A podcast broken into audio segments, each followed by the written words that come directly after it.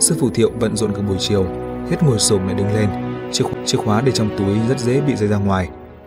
Trong khi ông ấy còn mặc áo mưa nữa, bởi thế khó mà kịp thời phát giác. Hơn nữa, cái chìa khóa cũng không thể mọc cánh mà bay được. Cứ tìm dần thì chắc chắn sẽ thấy. Vấn đề ở đây là hàng đã được chất hết lên xe rồi. Nếu chìa khóa đúng là rơi vào trong đầu xe thì phải dỡ hàng xuống trước thì mới tìm được. Mà đây lại không phải là công việc nhẹ nhàng gì. Sư phụ Thiệu khổ sở nói. Hôm nay chắc chắn là không kịp tìm rồi. Thôi thì ngày mai lại làm phiền mấy anh vậy. Viên quản giáo hiểu ý của đối phương. Giờ chứ cũng đã bắt đầu nhá nhem tối. Không thể lại triển khai công việc nặng nhọc như thế được. Nên đành chờ đến mai rồi tính tiếp. Chỉ có điều công việc ngày mai không thuộc lịch sắp xếp công tác của khu trại giam, nên sư phụ Thiệu buộc phải nhờ viên quản giáo phối hợp. Viên quản giáo vỗ ngực vui vẻ nhận lời. Không thành vấn đề. Ngày mai tôi sẽ cho hai cậu này đến đây giúp bác. Tìm được chìa khóa xong lại chất hàng lên xe. Bởi dù gì quần giáo cũng chẳng phải động tay động chân làm bất cứ việc gì nên là anh ta vui vẻ nhận lời, coi như tặng người khác một món nợ ân tình. Sư phụ Thiệu rút bao thuốc ra mời viên quản giáo một điếu và nói Cảm ơn anh quá. Quản giáo châm thuốc, giết một hơi rồi nói. Ôi chào, chuyện nhỏ ấy mà. Rồi hỏi, thế tối nay bác làm thế nào? Sư phụ thiệu ngửa tay nói với vẻ phân bua. Tôi chắc chắn không thể về được. Ở đây heo hút hoang vắng thế này, giao thông lại không thuận tiện chút nào. Ngày mai phiền các anh đến sớm một chút. Viên quản giáo gật đầu tỏ vẻ đồng ý. Anh ta biết rằng bất cứ một người lái xe hàng nào nếu chưa xong việc thì sẽ không bao giờ chịu rời khỏi xe của mình. Bởi thế không có lý do nào lại để xe ở lại, còn người đi trước cả. Anh ta nghĩ một lát rồi nói, Thế này đi, tôi phải xin ý kiến của sếp trường đã, xem có sắp xếp cho bác một chỗ ngủ đêm nay ở phòng trực ban được hay không. Sư phụ thiệu có chút khó nghĩ bèn hỏi, Thế này thì có được không? Lúc này viên quản giáo đã rút điện thoại rồi xua tay ra hiệu cho sư phụ triệu không phải lo lắng. Sau đó ấn số điện thoại rồi đi ra một góc để gọi điện. Lát sau, quản giáo quay lại và tỏ vẻ hối tiếc rồi nói Sư phụ thiệu, là thế này, chúng tôi có thể sắp xếp cho bác một suất ăn nhanh cho bữa tối, nhưng không thể để bác qua đêm ở tòa nhà văn phòng được, vì làm thế là là vi phạm kỷ luật. Nếu bác muốn ở lại đêm nay, thì bác có thể ở nhà khách của trại giam. Bác đi ra khỏi cổng nhà tù, bên tay trái có một tòa nhà nhỏ màu trắng, chính là nó đấy. Sư phụ thiệu có phần do dự và nói Ở nhà khách thì thôi vậy, Tôi ngủ tạm một đêm trên xe cũng được mà. Viên quản giáo đoán là đối phương sợ phải bỏ tiền vì ở nhà khách một đêm phải mất hai ba trăm tệ. Đối với sư phụ thiệu mà nói, thì đúng là hơi đắt. Thế nên, viên quản giáo không tiện ép đối phương, chỉ đánh ngáp một cái rồi nói. Thật là ngại quá. Tối nay xếp trường đích thân trực ở tòa nhà văn phòng. Nếu là người khác trực, thì tôi đã giúp bác sắp xếp được rồi. Sư phụ thiệu luôn miệng nói. Không sao không sao, Tôi thường xuyên chạy đường dài nên cũng quen rồi. Và lại trên xe cũng có chỗ nằm, ngủ thoải mái lắm anh ạ. Viên quản giáo nghe vậy bèn nói. Thế thì được, thế bác cứ tự sắp xếp đi nhé. Tôi đưa hai phạm nhân này về phòng giam trước. Bác cứ chờ ở văn phòng một lát, lát nữa chúng ta cùng đi ăn cơm tối. Sư phụ thiệu vội từ chối. Không phải phiền đến anh như vậy đâu. Tôi ra quầy tạp hóa ngoài kia mua ít lương khô là được rồi. Viên quản giáo nhìn sư phụ thiệu, vẻ mặt thành khẩn nói. Không phiền gì hết, cầm suất thôi mà, đơn giản lắm. Bác về nể mặt tôi đây nhé. Tới khi đối phương gật đầu nhận lời, anh ta mới chào tạm biệt một cách hài lòng. Được rồi, lát nữa gặp. Trong khi viên quản giáo và sư phụ thiệu bàn bạc với nhau, thì Đỗ Minh Cường và Văn Trị đứng cạnh đó chẳng nói xen vào được câu nào. Giờ phải đi rồi, hai người họ bèn chào tạm biệt sư phụ thiệu, sau đó đi theo sau viên quản giáo. Công việc chiều nay vốn hoàn thành chậm, lại thêm vụ này nữa, nên lúc về tới khu trại giam thì trời đã tối hẳn. Tất cả các phạm nhân khác đều đã kết thúc công việc và ra nhà ăn ăn cơm cả rồi. Hai người họ vội vã đẩy chiếc xe hàng vào trong nhà xưởng rồi ra nhà ăn xem sao. Tất cả thức ăn ở đó đều đã chẳng còn được là bao. Nhưng dù thế nào đi nữa thì vẫn phải ăn, bởi hai người đều biết rằng đêm nay phải cố mà giữ tinh thần và trạng thái tốt nhất mới được. Thế là hai người bèn lấy đầy một phần thức ăn còn lại rồi tìm một góc ngồi ăn. Hàng Nguyên Trị theo thói quen nhìn xung quanh một lượt thì thấy anh Bình cũng đang ngồi ở đó nhìn bọn họ. Anh ta biết rằng lần này mất nhiều thời gian quá. Anh Bình ít nhiều sẽ sinh nghi, nhưng giờ không tiện giải thích, đành chờ đến tối về tới phòng giam rồi mới nói. Nhưng trong lòng Hàng Văn Trị vẫn có chút ngờ vực, nhất định phải hỏi Đỗ Minh Cường cho rõ ràng. Thế là vừa ăn được mấy tiếng anh ta đã hỏi. Vụ làm mất chìa khóa này có phải là do anh sắp đặt không? Đỗ Minh Cường gật đầu, gắp thức ăn đưa vào miệng, nhanh như không có chuyện gì xảy ra vậy. Nuốt xong, anh ta mới bắt đầu giải thích. Nếu để sư phụ Thiệu ra ven hồ đợi từ bây giờ, thì cả cái xe hàng to đùng thế kia chắc chắn sẽ bị lính gác tròi canh phát hiện ra. Mà khi không tự dưng lại có một chiếc xe đỗ ngay ở ngoài trại giam không chịu đi, cho dù là ai cũng sẽ sinh nghi. Bởi vậy, tôi mới để ông ấy ở lại đây trước để tiện quan sát kỹ càng động tình trên nóc tòa nhà văn phòng giúp mình. Tới lúc đó, chúng ta sẽ đưa cán cờ ra ngoài nóc nhà làm tín hiệu. Ông ấy sẽ nói là tìm thấy chìa khóa rồi và lái xe ra khỏi trại giam, đi thẳng ra ven hồ chờ tiếp ứng cho chúng ta. Như vậy rất ổn, vì sẽ không khiến lính gác tròi cảnh giác. Hàng Vân Trị ưm một tiếng, trong lòng ngầm thán phục đối phương suy tính cẩn thận, không chút kẽ hở. Nhưng đồng thời anh ta cũng cười thầm trong bụng. Bởi đối với anh ta, Đỗ Minh Cường không thể sống cho tới lúc lên đến được nóc của nhà văn phòng. Cái cán cửa kia mãi mãi không thể đưa ra khỏi đó được. Sự sắp xếp cao mưu này của Đỗ Minh Cường chẳng qua cũng chỉ là thừa thái mà thôi. Sau khi ăn cơm tối xong, các phạm nhân bị đưa về phòng giam. Lúc này cả bốn người của phòng giam 424 đều chẳng có chút tâm trạng nào để đến phòng hoạt động chung xem chương trình thời sự trên TV cả. Họ về phòng giam từ rất sớm, bởi tối nay là thời khắc then chốt quyết định vận mệnh của cả cuộc đời họ. Trước tiên, anh Bình hỏi dò về tình hình của Đỗ Minh Cường và Hàng Văn Trị chiều nay lúc đi bốc xếp hàng. Hàng Văn Trị liền giải thích lý do tại sao buổi tối bọn họ lại về muộn. Anh Bình nghe xong lại nhìn sang Đỗ Minh Cường và hỏi. Nói vậy là tất cả đều ổn thỏa rồi phải không? Đỗ Minh Cường đương nhiên là hiểu lời lẽ và hàm ý trong câu hỏi của anh Bình nên hắn gật đầu rất trịnh trọng và nói Tất cả đều ổn. Anh Bình lúc này mới thở phào nhẹ nhõm rồi không nói thêm gì nữa. Y quay ra nói những chủ đề mà thường ngày các phạm nhân trong phòng giam nào cũng hay nói. Khoảng nửa tiếng sau, các phạm nhân của các phòng giam khác cũng lần lượt về phòng. Viên quản giáo phụ trách trực ở khu trại giam tối nay cầm quyền danh sách rồi đến từng phòng một để điểm danh và khóa cửa. Bốn người trong phòng 424 tỏ ra bình thường, không có gì khác lạ. Sau khi viên quản giáo khóa cửa, bọn họ vẫn tiếp tục chủ đề đang nói. Kỳ thực, đến gần phút chót rồi, lời nói cử chỉ của họ cũng không cần phải nhắc đến nhắc lại mãi về cái hành động vượt ngục kia nữa. Bởi trong cả tuần trước đó, bao đêm không ngủ, họ đều đã bàn bạc rất chi tiết toàn bộ phương án hành động từ trước rồi. Tới giờ phút này thì những gì cần nghĩ cần làm họ đều đã chuẩn bị ổn thỏa, chỉ chờ thời khắc bắt tay vào hành động mà thôi. Thời gian trôi qua thật chậm, từng giây từng phút đều đang khổ sở dày vò tâm trạng chờ đợi của bốn người họ. Rồi thời gian dường như lại như trôi qua thật nhanh, nhanh tới mức mỗi người đều không đuổi kịp hơi thở đang run rẩy của mình vậy. Cuối cùng họ cũng chờ đợi được tới giờ tắt điện, cả khu nhà giam chìm trong bóng tối. Trước khi tắt điện, bốn người đều đã tắm rửa xong, giờ ai nấy đều đang nằm trên giường của mình, cứ thế lặng lẽ chờ đợi suốt 3 tiếng đồng hồ cho tới khi đêm đã về khuya. Họ nghe thấy những tiếng thì thầm ban đêm ở bên ngoài nhà giam cũng dần tắt, chỉ còn lại tiếng mưa gió ngoài kia. Bỗng thấy giọng anh Bình khan khàn cất lên. Bắt đầu thôi. Y cố hạ giọng xuống mức nhỏ nhất có thể, nhưng cũng đủ để xé tan bầu không khí nặng nề yên tĩnh đầy chết chóc trong phòng giam 424.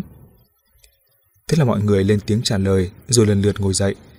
Nhưng họ đều không xuống giường mà bắt đầu vén ga chảy giường của mình lên, vừa xé vừa dùng răng tước, cứ thế cặm cụi làm. Bởi trong kế hoạch đã vạch sẵn của họ, bước đầu tiên của hành động là phải dùng ga giường để kết một đoạn dây thừng dài ít nhất 20 mét. Đây là công cụ quan trọng buộc phải có khi tiến hành vượt ngục. Chất lượng của ga giường trong nhà tù đương nhiên là không tốt, bởi vậy nên công việc của bọn họ không mấy khó khăn. Chưa đầy nửa giờ đồng hồ sau đó, mỗi tấm ga giường đơn đã bị xé thành 4, 5 đoạn dài mảnh. Mấy đoạn này nối lại với nhau cũng được khoảng 7 đến 8 mét. Nếu lấy tất cả đoạn dây vải của 4 tấm ga giường nối lại với nhau thì đã quá đủ cho kế hoạch vượt ngục của họ. Sau khi xé rồi nối xong chỗ ga giường đó, bốn người lần lượt xuống giường và cuốn chặt những đoạn ga giường đó vào người. Như vậy thì khi họ chui vào ống thông gió sẽ không có vật gì thừa thãi làm vướng chân vướng tay họ trong lúc hành động cả. Sau khi hoàn tất, bọn họ nhìn nhau. Hàng Vân Trị đi trước, sau đến anh Bình lần lượt đi về phía phòng vệ sinh. Đỗ Minh Cường và A Sơn đi sau mỗi người một bên bê cái bàn duy nhất trong phòng giam lên. Bọn họ hành động nhẹ nhàng, cẩn thận, tuyệt đối không dám phát ra bất kỳ tiếng động nào. Vào trong nhà vệ sinh, Đỗ Minh Cường và A Sơn khẽ đặt cái bàn xuống dưới ở vị trí đối diện với cửa thông gió. Sau đó Hàng Văn Trị và Đỗ Minh Cường lần lượt trèo lên mặt bàn, hợp sức bảy cái hàng rào làm bằng gỗ ở cửa thông gió xuống. Đường ống thông gió đen ngòm kia lộ ra như đã chờ đợi bọn họ từ rất lâu rồi. Hai tay hàng văn trị ghi lấy miệng ống rồi anh ta bật người lên, chui vào trong trước để dẫn đường. Đỗ Minh Cường đứng ở dưới đẩy anh ta lên nhằm giúp anh ta dễ dàng hoàn thành động tác này. Trước khi hàng văn chị chui vào được bên trong đường ống thông gió, Đỗ Minh Cường nhìn xuống dưới, đưa mắt ra hiệu anh Bình và A Sơn trèo lên theo. Thứ tự này đều đã được họ bàn bạc từ trước, vì hàng văn trị rất thông thạo về bố cục đường ống ở đây, nên tất nhiên phải đi trước dẫn đường. Còn Đỗ Minh Cường thân thủ tốt nhất, không cần phải có sự giúp đỡ của người khác cũng có thể nhẹ nhàng trèo lên được. Bởi vậy, hắn sẽ lên sau cùng. Lúc này anh Bình và A Sơn cũng chẳng có gì khác phải do dự nữa. Họ bèn theo sau Hoàng văn trị chui vào trong đường ống. Đợi ba người họ cùng chui vào rồi, Đỗ Minh Cường lại giả soát một lượt động tĩnh trong ngoài phòng giam, xác định là không có gì bất thường, rồi hắn bèn nhảy thoát một cái và chui vào ống thông gió nhanh như một con khỉ, nhanh như chớp mà lại vừa không phát ra chút âm thanh nào.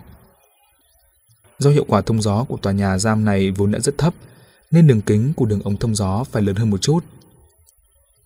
Mặc dù vậy, một người đàn ông trưởng thành chui vào trong đó vẫn chỉ có thể trườn như rắn để chuyển động về phía trước mà thôi. Bốn người xếp thành một chuỗi. Trong khi trườn bò, họ cố gắng để những đoạn ga giường xuống phía dưới nhằm giảm thiểu ma sát giữa người với thành ống. Phải biết là đường ống thông gió ở tất cả các phòng giam trong tòa nhà này đều thông với nhau, giống như một cái loa có thể phát tới tất cả các phòng giam vậy. Bởi thế vào lúc đêm khuya yên tĩnh như thế này, chỉ cần một tiếng động nhỏ thôi cũng có thể làm kinh động những phạm nhân hiện giờ vẫn chưa say giấc. Hành trình này vô cùng gian nan, cũng may là vị trí của phòng giam 424 cách cầu thang bộ không xa. Trong khi mục tiêu đầu tiên của họ là đường ống thông gió nằm thẳng dọc lại ở ngay sau bức tường của khu cầu thang bộ. Sau khi qua được một khúc rẽ vuông góc, đường ống cũng rộng hơn, đồng thời tốc độ gió cũng nhanh hơn. Lúc trước, Hàng Văn Trị từng nói với ba người kia rằng đây chính là dấu hiệu cho thấy họ đã vào được đường ống thông gió ở tầng 4 tòa nhà. Ngay gần đó chính là đường ống thông gió nằm thẳng dọc. Quả nhiên, họ chỉ trườn về phía trước thêm một chút nữa thôi là đã thấy len lói chút ánh sáng ở trong đêm. Đúng là họ đã gần tới cửa đường ống rồi. Hàng Văn Trị đi đầu tiên đang thò đầu ra khỏi cửa đường ống để quan sát. Trước mắt anh ta lúc này chính là một đường ống thông gió thẳng đứng có diện tích chưa tới một mét vuông. Nhìn xuống dưới thì không thấy đáy, nhưng nhìn lên trên chỉ cao khoảng 2 đến 3 mét. Đó là vì phòng giam 424 ở tầng cao nhất của tòa nhà này nên đường ống thông gió cũng cách nóc nhà rất gần. Đây rõ ràng là điểm vô cùng thuận lợi cho kế hoạch trốn thoát của họ. Háng văn trị cẩn trọng đưa nửa người ra khỏi đường ống nằm ngang và giang hai tay bám chặt vào tường của đường ống cống nằm dọc. Mặt tường trải qua nhiều năm đã mọc đầy rêu xanh ẩm ướt, vừa sờ vào thôi đã thấy cả một mảng trơn nhâm nhấp ướt nhẹp. Hàng văn trị nghiến răng, răng tay rộng hết cỡ để tăng diện tích tiếp xúc với mặt tường. Anh ta biết rằng nếu lỡ tay trượt xuống thì không chỉ sẽ làm kinh động tới quản giáo trực ban trong tòa nhà, mà e rằng chính mình cũng sẽ ngã mất mạng. Cho tới khi xác định được chắc chắn hai cánh tay có thể chống đỡ được toàn bộ trọng lượng cơ thể rồi, Hàng Văn Trị mới từ từ chui cả người ra khỏi ống ngang. Đồng thời, đôi chân của anh ta cũng tách ra và dẫm lên hai bên tường. Sau khi ổn định tư thế xong, Hàng Văn Trị khẽ dặn dò đồng bọn một tiếng. Cẩn thận! Bởi anh ta hoàn toàn không hy vọng kế hoạch hoàn hảo của mình sẽ bị đổ xuống sông xuống biển chỉ vì sai sót của kẻ khác. Nhưng dường như lo lắng của Hàng Văn Trị hơi thừa. Ba người theo sau anh ta, anh ấy thân thủ đều giỏi. Đối với bọn họ mà nói, cái chuyện trèo tường vượt mái như thế này chẳng qua chỉ là chuyện trẻ con. Hàng Văn Trị cùng lúc phối hợp tay chân để từng bước đu người lên trên và rất nhanh anh ta đã đến được lối thoát của đường ống đứng này. Anh ta cong người trèo ra ngoài. Ngoài kia từng trận gió thu thổi tới, mưa bay lất phất, tuy có chút âm u lạnh lẽo nhưng lại mang đầy hơi thở tươi mới của tự do. Nước mưa bắn vào mắt kính của Hàng Văn Trị khiến cho tầm nhìn của anh ta rất mông lung. Anh ta bèn bỏ kính ra cầm trong tay, định lấy áo lau mắt kính. Đúng lúc đang không đề phòng, bỗng toàn thân bị ai đó va vào. Thế là anh ta ngã bạch một cái xuống nền đất cứng như đá trên nóc nhà. Hàng Văn Trị đau há miệng nhưng không dám kêu một tiếng nào. Cùng lúc anh ta nghe thấy tiếng có người nói thầm bên tai. Cúi đầu xuống, đừng động đậy. Người đó chính là anh Bình, y theo sau Hàng Văn Trị, là người thứ hai chui ra khỏi ống thông gió đó. Vừa ra khỏi đã thấy đèn canh trên tròi đang quét về phía tòa nhà giam này. Trong lúc cấp bách, y lập tức dùng toàn thân để Hàng Văn Trị ngã úp sấp xuống mặt đất. Lúc này Hàng Văn Trị cũng đã nhìn thấy ánh sáng đèn canh quét tới, trong lòng anh ta cũng thoáng sợ hãi. Chờ cho đèn canh quét qua rồi, anh Bình mới dùng tay nhấc tên người uh, còi ốm của Hoàng Văn Trị lên, đồng thời quay người gọi A Sơn và Đỗ Minh Cường vừa mới treo ra khỏi ống thông gió. Nhanh lên, chạy về góc Tây Bắc mau. Bốn người khom mình, chạy vù tới góc mà anh Bình vừa chỉ. Góc này là điểm mù của đèn quét từ tròi canh, đồng thời cũng là vị trí treo xuống dưới tòa nhà trong kế hoạch của bốn người. Sau khi đến được chỗ tương đối an toàn, mấy người họ mới ngồi dựa lưng vào hàng rào lan can. Ai nấy đều đang điều chỉnh lại nhịp thở của mình. Bọn họ đã bắt đầu cảm nhận được hơi hướng của tự do. Nhưng họ vẫn biết rằng giờ chưa phải là lúc để hưởng thụ. Cho nên chỉ mới nghỉ ngơi giấy lát, bốn người đã lại tháo những đoạn dây làm từ ga giường quấn chặt trên người ra và nối ba đoạn trong số đó lại tạo thành một đoạn dây vải dài chừng hơn 20 mét. Đang lúc hàng văn trị định quấn dây vào cọc thép dưới chân hàng rào lan can thì anh Bình chợt xua tay và nói Chờ đã, lấy nước làm cho ướt đã. Ba người kia nghe vậy lập tức hiểu dụng ý của y. Sau khi dùng nước mưa làm ướt, đoạn dây vải sẽ nặng hơn. Như vậy sẽ không bị tung bay trong gió. Hơn nữa, dây vải sau khi bị ướt sẽ có màu gần giống với màu của tòa nhà. Trong đêm mưa như thế này, dù đèn canh có quét qua đi chăng nữa, lên gác tròi cũng khó mà phát giác ra được. Trên nóc nhà này không thiếu nước, bốn người họ mỗi người một chân một tay làm ướt hết toàn bộ đoạn dây vải, sau đó cuốn quanh cọc thép ở dưới hàng rào. Như vậy đã tạo được một cái thòng lọng cuốn lên cọc thép. Vì đoạn dây vải rất dài, nên khi ném xuống thẳng dưới vẫn còn 10 mét đã quá đủ cho mấy người vượt ngục trèo xuống được tới mặt đất. Anh Bình hất cằm nói với hàng văn trị. Này, mắt kiếng, mày xuống trước đi. Động tác nhanh nhạy lên chút. Xuống tới nơi thì tìm một góc khuất mà nấp ngay vào. Hàng văn trị liếc nhìn cột sáng của đèn canh. Vừa nãy xém chút nữa là anh ta phạm lỗi nên quyết định không thể phạm sai lầm lần thứ hai được. Đợi cho cột sáng đó vừa quét qua tòa nhà giam, Hàng văn trị nhanh chóng treo qua hàng rào lan can, tay phải nắm chặt lấy một bên dây của thòng lọng rồi nhún người nhảy xuống. Đoạn thòng lọng chịu tác động của lực nên mất cân bằng rồi trượt theo cơ thể của Hàng Văn Trị. Sau khi trượt xuống khoảng 1-2 mét, Hàng Văn Trị cảm thấy hơi mất kiểm soát nên vội đưa tay trái ra nắm chặt lấy một bên còn lại của thòng lọng. Từ đó đoạn dây không còn bị trượt theo anh ta nữa. Tiếp đó, anh ta nghỉ ở một hơi, rồi lại khẽ nới lòng tay trái ra và tiếp tục tụt xuống. Nhiều lần lặp đi lặp lại như vậy, cho tới khi đôi chân chưa có cảm giác, thì anh ta đã thấy mình đang đứng trên mặt đất, ngay dưới tòa nhà rồi. Cách xuống được phía dưới tòa nhà như thế này cũng là được bọn họ thống nhất từ 4 ngày trước rồi. Mục đích là để đẩy nhanh tốc độ. Vì dù gì đèn cũng vẫn quét qua quét lại. Nếu có người đang trèo mà bị ánh đèn chiếu vào thì chắc chắn sẽ làm cho lính gác tròi phát giác. Còn thực tế, biện pháp này lại rất ổn. Về cơ bản có thể đảm bảo cả quá trình đu dây xuống liên tục và vẫn nằm trong tầm kiểm soát của họ. Sau khi tiếp đất, Hằng Văn Trị lập tức trốn vào một góc ngoặt ngay sát chân tường mà đèn canh không thể chiếu thấy được. Cứ thế mỗi khi đèn canh quét qua một lượt là lại có một người đu dây xuống. Người xuống cuối cùng vẫn là Đỗ Minh Cường. Tốc độ đu dây của hắn nhanh nhất, gần như không hề dừng lại một giây nào ở trên không mà chỉ tự khống chế tốc độ rơi của mình dựa vào ma sát giữa dây vải với cọc thép. Sau khi tiếp đất, hắn tháo nút thắt ở dây thòng lọng ra rồi kéo cả đoạn dây xuống và lùi vào góc tường ngay trước khi đèn canh chuẩn bị quét tới một lần nữa. Đám người anh Bình vẫn ở đó chờ hắn. Hàng Văn Trị đưa tay chỉ về phía trước bên tay trái của tòa nhà giam và nói Nhìn kìa, kia chính là nắp đậy ống cống nước mưa. Chúng ta sẽ chui xuống lòng đất từ đó. Mượn ánh sáng của đèn canh quét qua, mọi người đều nhìn thấy cái nắp ống cống đó. Nó cách vị trí hiện giờ của họ khoảng chừng 7-8 mét. Đằng đó là một khoảng đất trống, xung quanh không có một vật che lấp nào cả. Mà cái nắp đường ống đó lại rất nặng, cũng không dễ dàng gì mở nó ra được. Trong tình hình này, Bốn người họ không thể lúc nào cũng chạy tới đó được mà phải có một người đi mở cái nắp ống cống ra trước. Sau đó mọi người mới nhân lúc đèn canh chưa quét tới để lần lượt chui vào trong đường ống nước mưa. Theo kế hoạch ban đầu, nhiệm vụ mở nắp cống được giao cho Đỗ Minh Cường. Hằng Văn Trị căn cứ vào kinh nghiệm thực tế đã tự chế tạo ra một dụng cụ nhỏ. Lúc này anh ta mới lấy nó ra trao tận tay Đỗ Minh Cường. Đó là một đoạn dây vải dài chừng hơn nửa mét, một đầu dây buộc vào một chiếc bàn chải đánh răng. Anh Bình liếc nhìn Đỗ Minh Cường rồi hỏi Mày không sao chứ?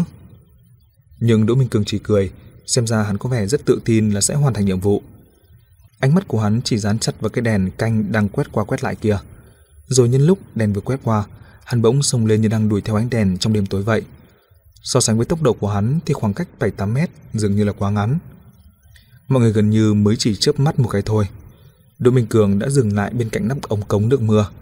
Cái nắp đó được làm bằng thép, đúc rất dày. Mặt trên chính giữa nắp có cái lỗ bằng hai ngón tay cái chập lại. Bình thường công nhân tới kiểm tra tu sửa sẽ dùng một đôi móc sắt và nhét qua cái lỗ đó rồi dùng sức nhấc mạnh cái nắp lên. Giờ muốn đi tìm móc sắt quả thực quá là không thực tế. Bởi vậy tất cả chỉ có thể dựa vào sợi dây vải buộc một đầu với bàn chải đánh răng trong tay Đỗ Minh Cường mà thôi. Đỗ Minh Cường nhét chiếc bàn chải đánh răng qua cái lỗ, còn dây vải thì vẫn cầm chắc trong tay. Vì điểm thắt nút của dây vải nằm ở chính trọng tâm của chiếc bàn chải, nên sau khi lọt được qua cái lỗ, bàn chải ở trạng thái nằm ngang lơ lửng dưới nắp nhưng rất cân bằng. Đỗ Minh Cường nhẹ nhàng điều chỉnh dây vải để cho chiếc bàn chải nằm ngang tạo thành một chữ thập vừa khít với cái lỗ trên nắp. Sau đó hắn kéo dây một chút đã thấy bàn chải áp chặt vào phía bên trong nắp cống. Sau khi xác định được phải dùng sức như thế nào, Đỗ Minh Cường dùng hai tay nắm chặt một đầu dây vải, cúi mình xuống rồi đột ngột dùng lực kéo thật mạnh. Cái nắp phành lên giống như chiếc đồng hồ quả quýt. Khi được mở ra, rồi nhanh chóng bị đổ sang một bên để lộ ra miệng ống thoát nước tối om. Động tác của Đỗ Minh Cường gần như không hề dừng lại một giây nào. Hắn chống tay lên miệng ống rồi thoát cái đã nhảy xuống dưới, thì thấy nước mưa cao quá đầu gối ở trong đó đang không ngừng chảy về phía bên trong một ống cống nằm ngang, cao chừng hơn nửa người. Mười mấy giây sau, Hàng Văn Trị cũng nhảy xuống. Lúc này không gian trong đường ống đã hẹp lắm rồi, khó mà chứa nổi thêm một người thứ ba. Để đảm bảo cho hai người kia không phải dừng lại ở miệng ống, giờ phải có người chui vào trong ống cống kia trước để nhường chỗ cho hai người còn lại nhảy xuống sau. Theo kế hoạch ban đầu, người dẫn đường vẫn là Hàng Văn Trị, bởi chỉ có anh ta mới thông thạo cách phân bố của cả hệ thống đường ống ngầm dưới lòng đất ở đây. Hàng Văn Trị cũng không hề chậm chạp, anh ta lập tức quỳ xuống và bò vào bên trong đường ống cống. Trên người anh ta vẫn còn vướng đoạn dây vải dài hơn 20 mét, lôi theo sau trông giống như là một cái đuôi dài vậy. Sau đó, anh Bình với A Sơn cũng lần lượt nhảy xuống, rồi theo thứ tự bò vào trong ống cống theo Hoàng Văn Trị. Còn Đỗ Minh Cường thì ở lại sau cùng và dùng chiếc bàn chải đó làm dụng cụ để lôi cái nắp cống trở lại vị trí cũ.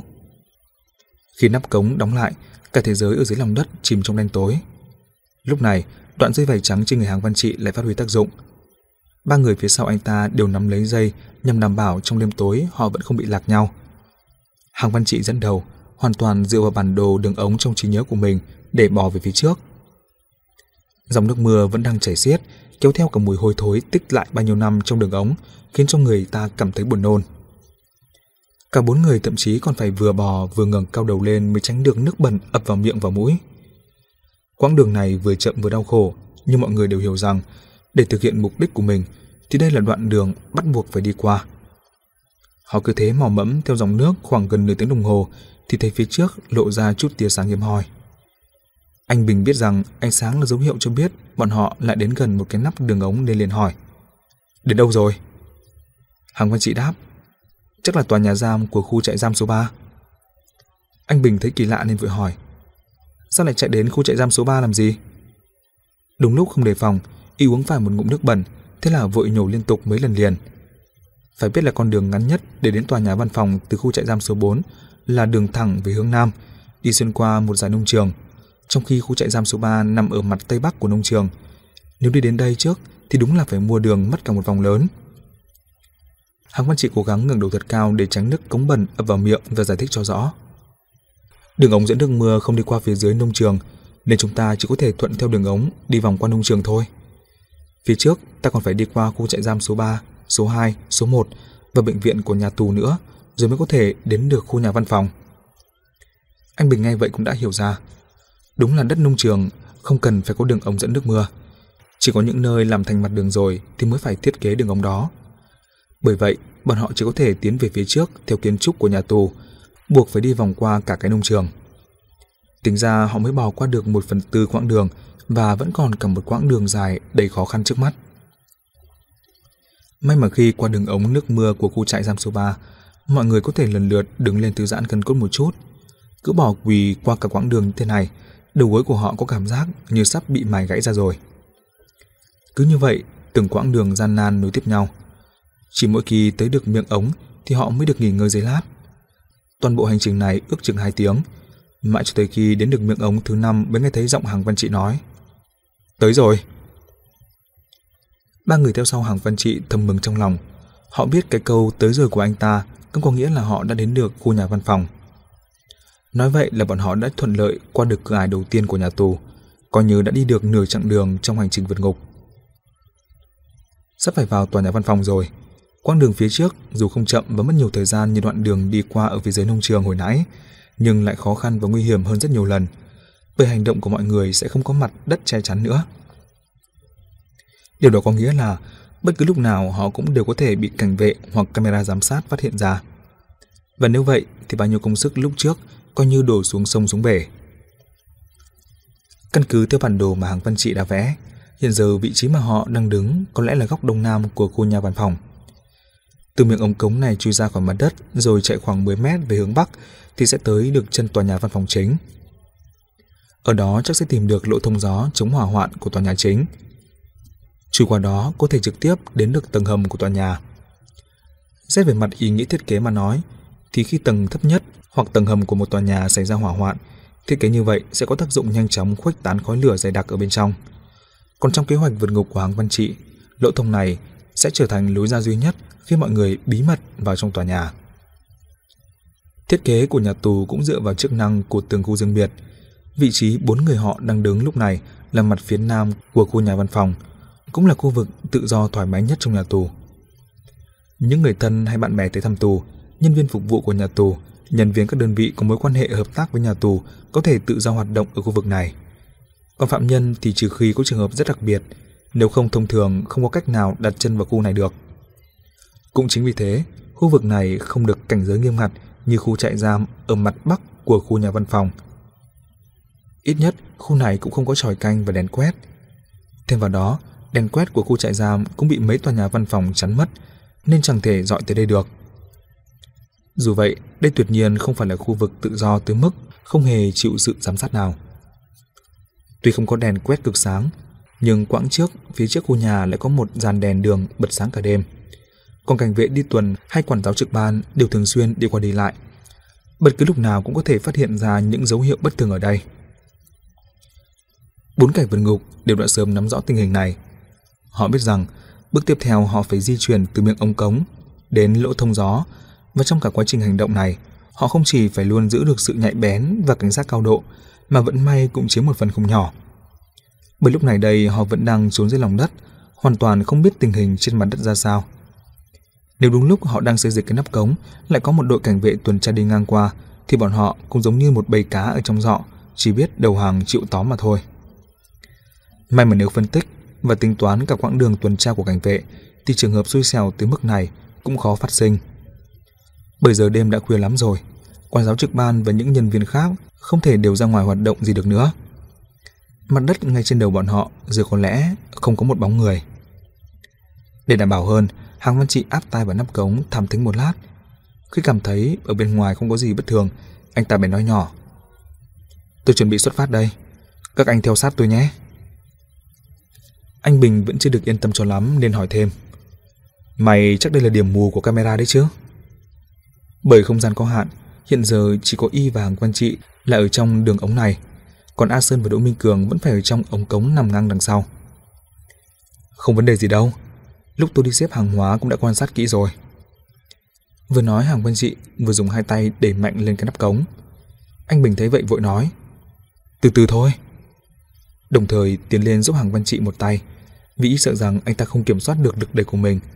Lỡ máy nắp cống bị đẩy lên cao quá, lúc rơi xuống đất thể nào cũng phát ra âm thanh. Hai người hợp lực khẽ dịch chuyển nắp cống, làm cho nó rời khỏi khuôn của miệng cống, rồi cứ thế xây dịch thăng bằng trên mặt đất. Ánh sáng đèn đường hắt qua hai con người toàn thân nước nhẹp bởi nước cống bẩn thỉu. Hàng Văn Trị thò nửa đầu ra khỏi miệng cống rồi quan sát bốn phía một lượt thì thấy xe của sư phụ Thiệu đang đỗ cách đó 20 mét về phía tây. Ngoài ra không có gì đáng để phải chú ý cả. Hàng Văn Trị và Đỗ Minh Cường sớm đã bàn bạc với sư phụ Thiệu nên dù ông ấy ở trong xe mà có phát hiện ra điều gì bất thường cũng sẽ không lên tiếng. Đã vậy thì không được chần chừ thêm nữa. Anh ta nói rất quả quyết. Đi! Sau đó chui ra khỏi miệng cống trước và cúi gập người xuống, chạy nhanh về phía lỗ thông gió, dưới chân tòa nhà văn phòng chính. Che kín lỗ thông gió là một hàng rào thép hình chữ nhật. Dễ gỡ hơn nắp cống đặc ruột kia rất nhiều, nên một mình hàng văn trị cũng có thể làm được việc này. Sau đó anh ta trườn vào bên trong lỗ thông gió mới bỏ vào trong được một nửa đường, anh ta đã có cảm giác bị đẩy từ phía sau nên tốc độ nhanh hơn hẳn. Không cần quay đầu lại nhìn, anh ta cũng biết là anh Bình đã theo sát anh ta rồi. Nếu cứ đứng chờ ở miệng lỗ thông gió thì quá nguy hiểm, nên y đã giúp anh ta chuyển nhanh hơn. Hàng Văn Trị vừa bỏ về phía trước được một lát đã nghe thấy đằng sau mình có tiếng động nhỏ phát ra từ hàng rào thép. Anh ta tự hiểu rằng lỗ thông gió lại được bịt lại. Cũng có nghĩa là Đỗ Minh Cường áp trận ở sau cùng cũng đã chui được vào trong ống thông gió này rồi. Đối với ba người kia mà nói, phía trước là cửa ải cũng không ít nguy hiểm. Nhưng chỉ có Hàng Văn Trị mới hiểu kế hoạch vượt ngục thực sự của anh ta đã cách thành công rất gần rồi. Nếu nói hành trình trước mắt không có một biến số nào thì giờ bọn họ đã vào được tòa nhà văn phòng chính rồi. Và khi đó, tất cả sẽ nằm trong tầm kiểm soát của Hàng Văn Trị và Trương Hải Phong. Đường ống thông gió tuy hẹp và khó di chuyển, nhưng vẫn còn tốt hơn là đường ống dẫn nước mưa toàn nước bẩn kia. Hơn nữa, đoạn đường này rất ngắn, không tới 10 phút đồng hồ. Hàng Văn Trị dẫn đường phía trước đã tới được cửa ra của đường ống. Anh ta dỡ rào chắn ở đó ra, rồi nhẹ nhàng chui ra khỏi ống thông gió nằm bên trong tòa nhà. Trước mặt anh ta là một khoảng không gian rộng rãi trong phòng. Qua ánh đèn mờ trên nóc nhà, có thể thấy những đường ống ngang dọc đan xen nhau và tầng trên là rất nhiều tủ kim loại cỡ lớn vững chãi. Đúng như kế hoạch của hàng văn trị, bọn họ đã đến được đường ống ngầm dưới tòa nhà văn phòng chính.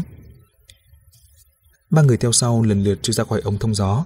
Bọn họ nhìn xung quanh một lượt, nét mặt đều hiện lên vẻ mừng rỡ. Không ngờ quãng đường họ đến đây lại được thuận lợi như vậy. Lẽ nào hôm nay thực sự sẽ trở thành ngày họ được tự do? Mặc dù nơi này không có camera giám sát và đêm hôm khuya khoắt rồi cũng chẳng có ai tới đây cả, nhưng vẫn không thể ở đây lâu được nữa. Anh Bình xem xét qua địa hình một lát rồi hỏi Hàng Văn Trị. Cửa cầu thang bộ ở đâu? Hàng Văn Trị chỉ tay về phía bên phải và nói Chắc là ở đằng kia. Vừa nói, anh ta vừa bước về hướng đó. Anh Bình gật đầu vì Hàng Văn Trị nói đúng như phán đoán của mình. Y vô cùng cẩn trọng, biết Hàng Văn Trị chưa đủ kinh nghiệm, gặp phải tình huống đột ngột chưa chắc đã xử lý kịp thời, nên Y bèn nói với anh ta. Từ đây rồi thì không cần mày đi trước, mở đường nữa. Mày theo sau tao đi. Hàng Văn Trị hiểu được dụng ý của anh Bình nên tự giác lùi về sau một bước. Thế là cả đội hình đổi thành anh Bình dẫn đầu, tiếp đến là Hàng Văn Trị và A Sơn, còn Đỗ Minh Cường vẫn là người đi cuối cùng. Bốn người núp sau các đường ống với thiết bị ở đó, rồi cứ thế mò mẫm đi về phía trước. Đoạn đường này không xa lắm. Khi vừa rẽ qua chỗ quẹo bên tay phải, cánh cửa cầu thang bộ quả nhiên đã xuất hiện trước mặt họ. Cửa thang bộ rất hẹp và còn bị đóng lại bởi một cánh cửa kéo làm bằng sắt. Trên cửa treo một chuỗi khóa dây xích. Tình huống này lúc trước Hàng Văn Trị cũng đã từng bàn bạc với mấy người kia. Thông thường, tầng đường ống ngầm sẽ bị khóa chủ yếu nhằm phòng tránh người khác không có phận sự vào nhầm. Nếu không sẽ đều không an toàn cho thiết bị bên trong và người tới nhầm nơi này. Bởi khóa dây xích vốn đã khá dài, thêm vào đó người khóa cửa vì không muốn có bất kỳ một khe hở nào có thể đẩy được cửa ra nên đã cố tình vòng mấy vòng dây xích trên cửa cho tới khi vừa khít mới bấm ổ khóa lại. Nhưng trong mắt những kẻ giang hồ lão luyện thì chuỗi khóa dây xích đó cũng chỉ là vật trang trí mà thôi. Anh Bình quay đầu sang hất cằm về phía A Sơn nói Kiếm cái gì mở nó ra đi. A Sơn cúi đầu tìm kiếm dưới đất rồi nhanh chóng nhặt lên một sợi dây thép bị bỏ đi. Anh ta đi về phía cánh cửa, chọc sợi thép đó vào trong lỗ khóa. Cũng chỉ mất tầm 3-4 giây đã thấy chốt ở móc khóa bật ra. A Sơn ném sợi thép đi rồi bắt đầu gỡ khóa xích trên cửa xuống. Thao tác này vốn chẳng hề khó khăn gì, chỉ là A Sơn không muốn để cho xích sắt với lan can cửa sắt chạm vào nhau sẽ phát ra tiếng động nên mới cẩn thận chậm rãi tháo từng vòng xích ra một. Hàng Văn Trị với anh Bình đứng đằng sau lưng A Sơn. Hàng Văn Trị chú ý nhìn cả quá trình A Sơn mở khóa. Anh Bình chỉ thỉnh thoảng lại liếc nhìn A Sơn. Y chủ yếu tập trung quan sát xung quanh và luôn trong tư thế đề phòng có gì bất thường xảy ra. Lúc này đây, ba người họ gần như quên mất vẫn còn Đỗ Minh Cường đang đứng ở sau cùng. Chính lúc sự tập trung của anh Bình đang bị phân tán ra nhiều hướng, Đỗ Minh Cường bỗng giơ tay phải lên, dùng lòng bàn tay thay đao rồi dồn lực vào phía dưới, sau đó đánh thật mạnh vào gáy của anh Bình. Đòn này vừa chuẩn vừa mạnh, nên y vẫn còn chưa kịp kêu lên tiếng nào cả, thì người đã mềm nhũn và đổ ập xuống đất. Hàng Văn Trị đứng ngang tầm với anh Bình, thấy y đột nhiên ngã xuống đất, anh ta thất kinh quay đầu lại, vì không rõ là chuyện gì đã xảy ra, nên chỉ biết nhìn Đỗ Minh Cường rồi hỏi nhỏ với giọng kinh ngạc. Sao vậy? Đỗ Minh Cường không để ý gì đến anh ta cả, hắn lại giơ tay lên và nhằm về phía A Sơn. Nhưng hồi nãy thái độ có phần hoảng hốt của Hàng Văn Trị đã nhắc nhở anh ta. A Sơn bất ngờ quay đầu lại, nhưng mới chỉ quay được một nửa thì đã có cảm giác một luồng gió lạnh ập đến từ sau gáy.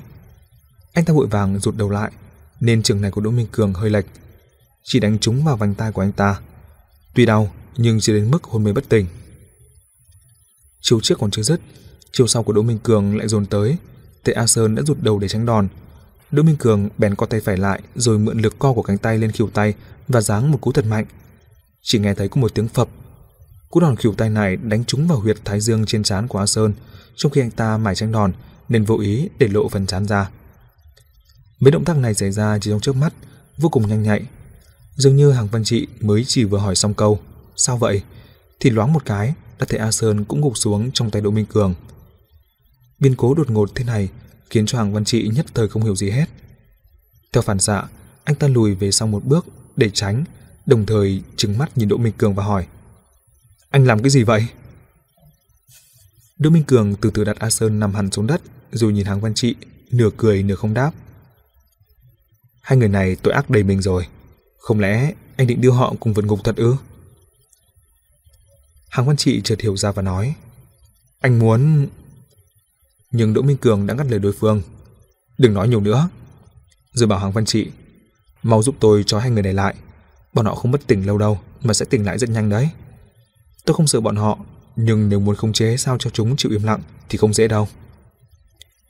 Hàng Văn Trị như bừng tỉnh, anh ta bỗng hiểu ra được dụng ý của đối phương.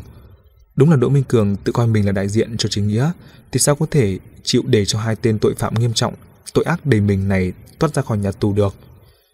Thậm chí lúc này Hàng Văn Trị còn thấy có chút hối hận. Lúc trước cùng Đỗ Minh Cường bày mưu tinh kế, lại ra anh ta nên chủ động đưa ra phương án gạt anh Bình và A Sơn ra một bên, vì như thế anh ta sẽ có được cảm tình của Đỗ Minh Cường. Nhưng ý nghĩ này lại chỉ là thoáng qua. Bởi dù gì thì Đỗ Minh Cường cũng đã tham gia vào kế hoạch vượt ngục đúng như mong muốn của mình. Bởi thế việc có được tình cảm của đối phương hay không cũng chẳng có gì quan trọng. Sau khi suy nghĩ xong, Hàng Văn Trị vội vàng tiến tới, gỡ dây vải cuốn trên người mình ra, rồi phối hợp với Đỗ Minh Cường cho anh Bình và A Sơn lại thật chặt. Đồng thời, anh ta cũng ngầm tính toán trong đầu rằng bỏ lại A Sơn và anh Bình ở đây cũng tốt, như vậy chỉ còn có anh ta và Đỗ Minh Cường thì tình hình lại càng đơn giản và càng dễ nắm bắt hơn. Đỗ Minh Cường và Văn Trị trói thật chặt A Sơn và anh Bình xong, liền nhét vào miệng mỗi người một cục rẻ. Anh Bình chịu một cú đánh trúng gáy, nhưng chỉ tạm thời làm gián đoạn máu lưu thông trong động mạch dẫn tới đại não thiếu máu nên bị choáng và bất tỉnh.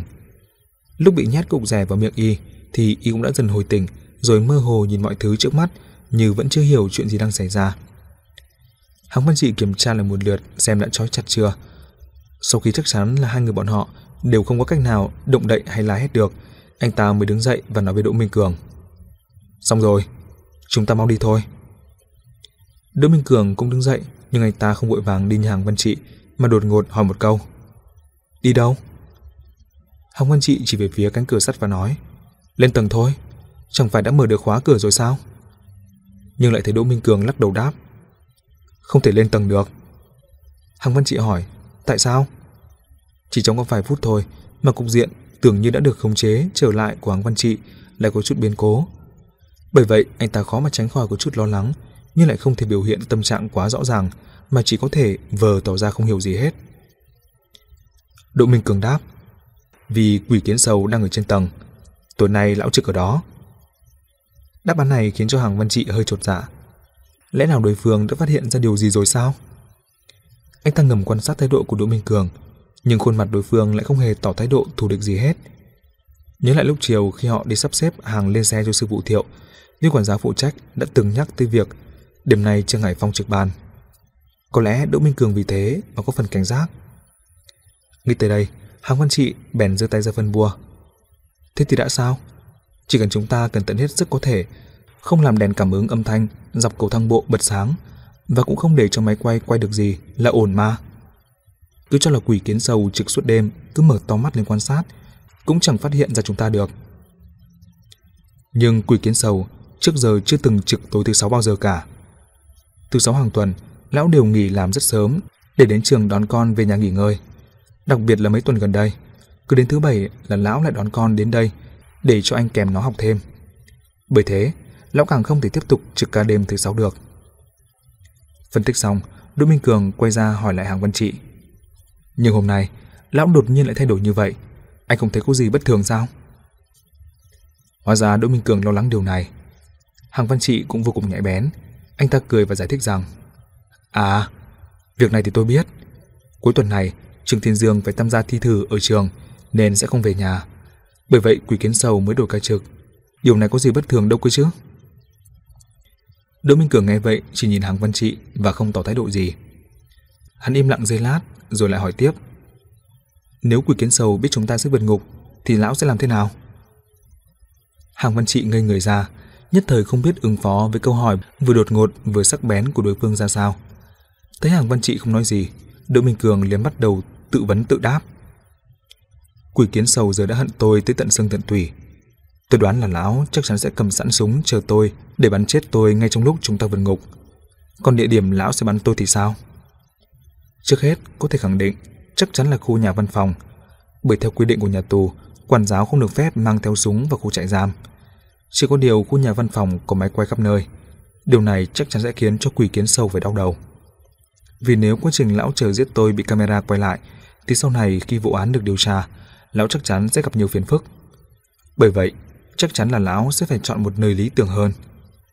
Nếu quỷ kiến sầu biết trước chi tiết hành trình vượt ngục của chúng ta, lão chắc sẽ chọn nóc nhà tòa văn phòng chính làm địa điểm mai phục. Không chỉ vì ở đó không có máy quay, mà hơn nữa, nếu lão bắn chết tôi ở đó thì cả quá trình sẽ rất dễ giải thích.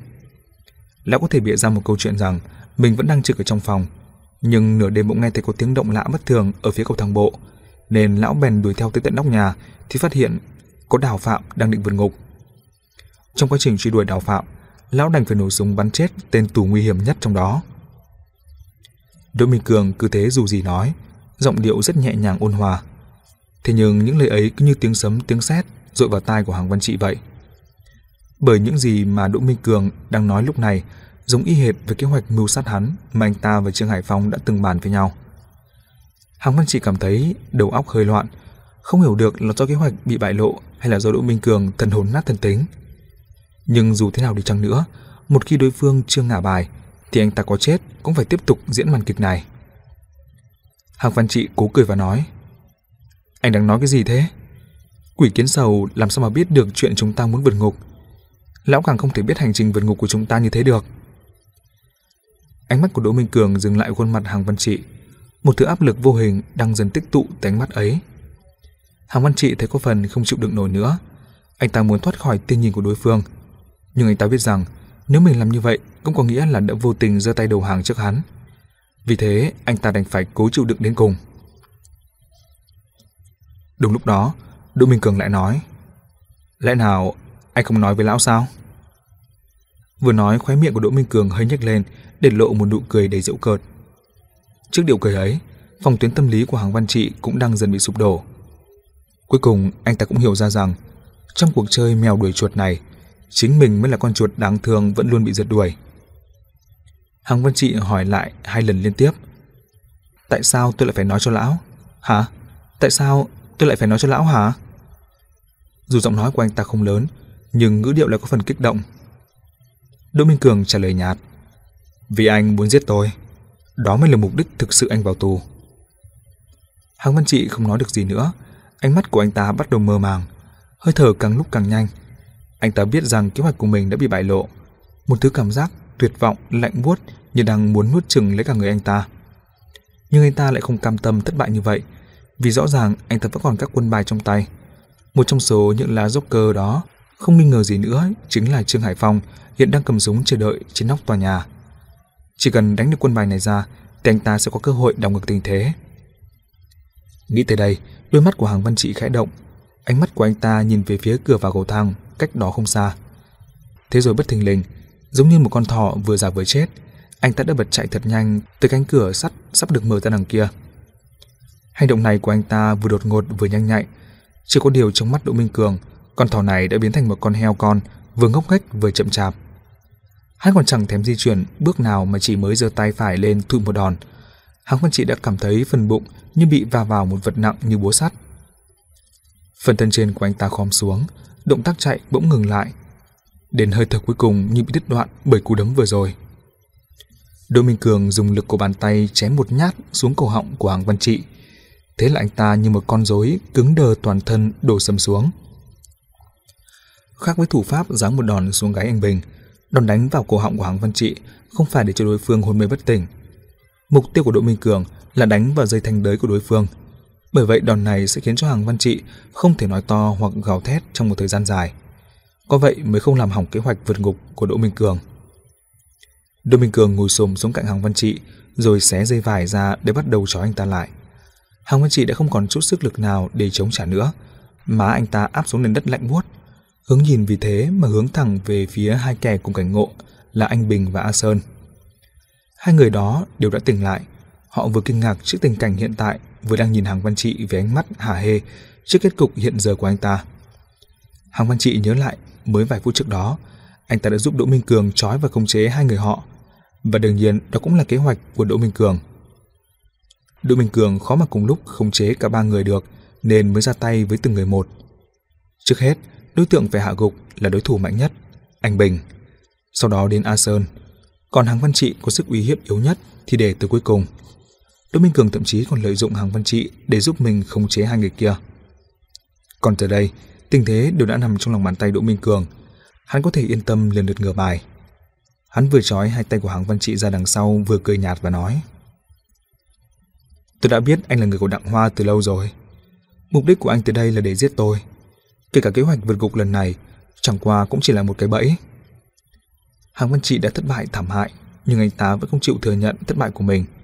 Miệng vẫn ngoan cố nói, Anh nói láo Vì lúc nãy bị đánh vào dây thanh đới, Nên giọng của anh ta vừa nhỏ vừa khàn Như người già sắp hết hơi vậy Đồ Minh Cường không cần phải biện bạch gì với đối phương cả, Hắn chỉ tiếp tục nói theo mạch suy nghĩ của mình Anh đúng là cũng phí mất một phen sắp đặt Lợi dụng việc gặp phải hoàn cảnh tương tự Để tiếp cận tôi trước Sau đó sẽ tìm cơ hội hạ thủ Mở màn đúng là rất hoàn mỹ Nhưng anh có biết không những gì hoàn mỹ thì đều có một điểm yếu chí mạng, đó chính là không chân thực. Hàng Văn Trị cố gắng quay đầu nhìn về phía Đỗ Minh Cường, hình như không hiểu ý của đối phương. Đỗ Minh Cường đáp, một người có hoàn cảnh tương tự như tôi, lại vào tù ngay sau tôi, rồi được phân ở cùng một phòng giam với tôi. Anh không thấy chuyện này quả thực quá trùng hợp sao? Hàng Văn Trị vẫn không phục, anh ta trợn mắt nhìn và nói với giọng khàn khàn. Anh mắc bệnh đa nghi trầm trọng rồi đấy. Đỗ Minh Cường dùng hai tay kéo mạnh cho dây vải trói quanh người Hàng Văn Trị, thắt lại thật chặt rồi đáp. Khổ nhục kế đó của anh rất khá, diễn cũng rất đạt, và gần như đã lừa được tôi. Kỳ thực anh không chảy máu nhiều tới mức như vậy phải không? Nhưng anh đặt cổ tay của mình vào trong bệ xí, nên nhìn có vẻ như rất nhiều máu đã chảy xuống đường ống thoát nước rồi. Chỉ có điều, anh hồi phục quá nhanh.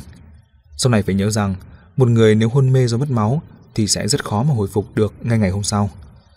Cứ cho là sức khỏe tốt thì về tâm lý cũng không thể hồi phục nhanh như vậy được.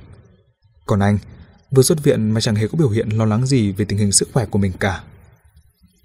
Nói tới đây, Đỗ Minh Cường đã thắt nút dây chói hàng văn trị thật chặt. Hắn ngồi thở giây lát như đang ăn mừng thắng lợi vậy. Sau đó hắn đưa tay vỗ vào mặt của hàng văn trị như đang chiêu ghẹo con thú mình săn được. Vừa vỗ vừa nói. Một lần nữa, anh lại khiến tôi nghi ngờ. Đó là cái đêm đám người anh Bình khơi lên vụ ẩu đả trong phòng giam. Lúc đó, tôi hỏi anh để chứng thực là Đặng Hoa đã chết thật hay chưa. Anh còn nhớ là anh đã trả lời tôi như thế nào không? Hằng Văn Trị trước mắt, đúng là anh ta không nhớ nổi chi tiết nhỏ như vậy nữa. Đỗ Minh Cường liền trả lời giúp anh ta. Lúc đó anh có nói, có một tên sát thủ mạng đã gửi cho ông ta bản thông báo tử vong, sau đó giết chết ông ta ở đại sảnh phòng chờ sân bay. Hàng Văn Trị liếc mắt nhìn Đỗ Minh Cường hỏi lại, thế thì sao? Đỗ Minh Cường kỳ khì khì rồi đáp, trong số những người mà tôi đã từng giết, đúng là rất nhiều người đã được tôi đăng bản thông báo tử vong trên mạng. Nhưng trước khi giết Đặng Hoa, tôi chưa từng công bố trên mạng. Sự thật về bản thông báo tử vong đó thì chỉ có Đặng Hoa và bên cảnh sát biết. Vì người trực tiếp bắn chết Đặng Hoa là đội trưởng đội cảnh sát hình sự khi đó tên là Hàn Hạo. Bởi vậy, phía cảnh sát từ đến cuối đều né tránh không lên tiếng trước cái chết của Đặng Hoa và chưa từng công bố với nhân dân toàn thành phố. Vậy thì làm sao mà anh lại biết được bí mật trong đó kia chứ? Hóa ra là vậy, Hàng Văn Trị khổ sở nghĩ thầm. Sau khi Đặng Hoa chết, toàn bộ chân tướng sự việc anh ta biết được là từ A Hoa. Từ đó anh ta luôn chìm đắm trong đau khổ và căm phẫn mà chưa từng để ý xem người bình thường biết đến sự việc này như thế nào. Sau đó, biết được sát thủ Eminides trước khi giết người đều có thói quen công bố trên mạng nên lập tức nghĩ rằng bản thông báo tử vong gửi cho Đặng Hoa cũng từng được công bố trên mạng. Kẽ hở này tuy không quá lớn nhưng cũng khó mà qua mắt được con người vốn vô cùng nhạy bén như Đỗ Minh Cường. Hàng Văn Trị đang than thở trong lòng, còn anh Bình và A Sơn lúc này đều vô cùng kinh ngạc. Từ cuộc đối thoại giữa Đỗ Minh Cường và Hàng Văn Trị, ít nhiều gì họ cũng nghe ra được chút manh mối. Hóa ra Đặng Hoa đã bị Đỗ Minh Cường giết chết, còn Hàng Văn Trị vào tù cũng chỉ để báo thù cho Đặng Hoa. Cục diện này quả thực nằm ngoài dự đoán của tất cả mọi người, đặc biệt là anh Bình lúc nào cũng giữ chức đại ca trong phòng giam. Giờ y mới hiểu, chút thế lực còn con của mình chẳng đáng gì so với cuộc chiến giữa hai người kia. Chỉ hận một nỗi là suốt thời gian dài như vậy, Đỗ Minh Cường đã phát hiện ra âm mưu của Hàng Văn Trị từ lâu rồi, vậy mà y lại chẳng hề hay biết. Nếu không, có nói thế nào đi chăng nữa, y cũng quyết không dẫm vào vũng bùn này. Hàng Văn Trị im lặng giây lát, rồi lại ngẩng cổ lên, cô nói lý nốt lần cuối. Tất cả những gì anh nói đều là do anh tưởng tượng ra, bệnh đang nghi. Vải thưa sao che được mắt thánh, anh bảo người khác không biết thì người khác sẽ không biết sao. Trước khi anh vào tù, chân tướng việc này sớm đã bị lan truyền khắp nơi rồi. Nếu là không biết, tôi đúng là không biết, hóa ra anh lại là tên sát thủ đó. Anh nói không sai. Đỗ Minh Cường gật đầu tán đồng và nói, có lẽ đúng là bệnh đa nghi của tôi hơi nặng. Giờ mạng Internet phát triển như vậy, khó mà tránh khỏi trường hợp có viên cảnh sát nào đó tại hiện trường để lộ thông tin ra bên ngoài, bao gồm cả những nghi ngờ của tôi về anh lúc trước hoàn toàn có thể lý giải được. Hôm anh tự sát, có lẽ do anh bị thương không nặng, chỉ là sau khi bị hành hạ dày vò, tâm trạng có phần suy sụp nên mới ngất đi. Còn nếu nói việc anh vào tù sao lại trùng hợp đến vậy? Thiên hạ này thiếu gì chuyện trùng hợp. Nếu chỉ dựa vào hai chữ trùng hợp mà định tội cho người khác như vậy, thì e là cả thiên hạ này chẳng ai lại không thể tìm nổi người trong sạch mất. Hàng Văn Trị lại ngây người ra, không ngờ là Đỗ Minh Cường lại nói những lời này. Ánh mắt của anh ta lại hơi sáng lên và đã cảm thấy có một tia hy vọng trong khoảnh khắc. Thế nhưng, những lời của Đỗ Minh Cường sau đó lại tối tắt luôn hy vọng mới nhen nhóm trong lòng Hàng Văn Trị. Nhưng tại sao anh lại phải giết Tiểu Thuận?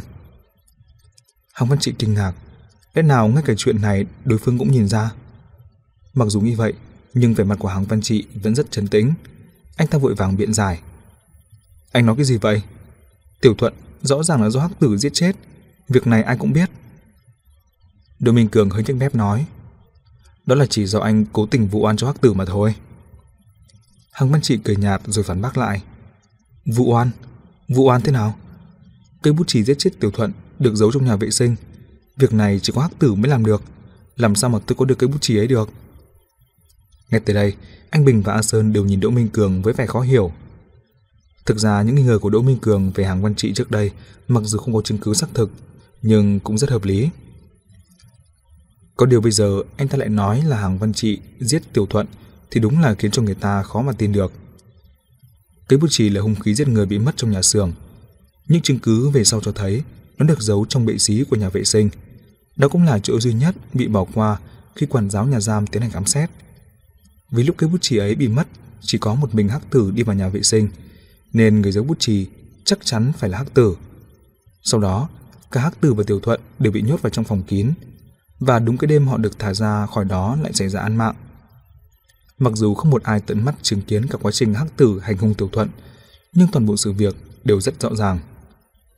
Trước tiên, hắc tử vừa ăn cắp vừa la làng, cố tình giấu cái bút chì đó để đổ tội cho tiểu thuận, khiến sau đó cậu ta bị phạt. Lúc ấy, đám người anh Bình, ai cũng cho rằng cây bút là do Tiểu Thuận đánh cắp. Sau khi họ được thả ra khỏi phòng kín, chắc chắn Hắc Tử đã chuyển cây bút đi ngay. Đêm đó, mâu thuẫn giữa hai người đã bị đẩy lên cao trào. Thế là Hắc Tử nhân cơ hội đám người anh Bình đang hành hạ Tiểu Thuận bèn hạ độc thủ, và cây bút chỉ đó đã trở thành hung khí tiện lợi nhất của gã. Sau khi án mạng xảy ra, anh ấy trong nhà giam đều phỏng đoán toàn bộ sự việc tương tự như vậy, bao gồm cả Trương Hải Phong. Vậy thì Đỗ Minh Cường dựa vào cái gì mà nói Tiểu Thuận là do Hàng Văn Trị giết.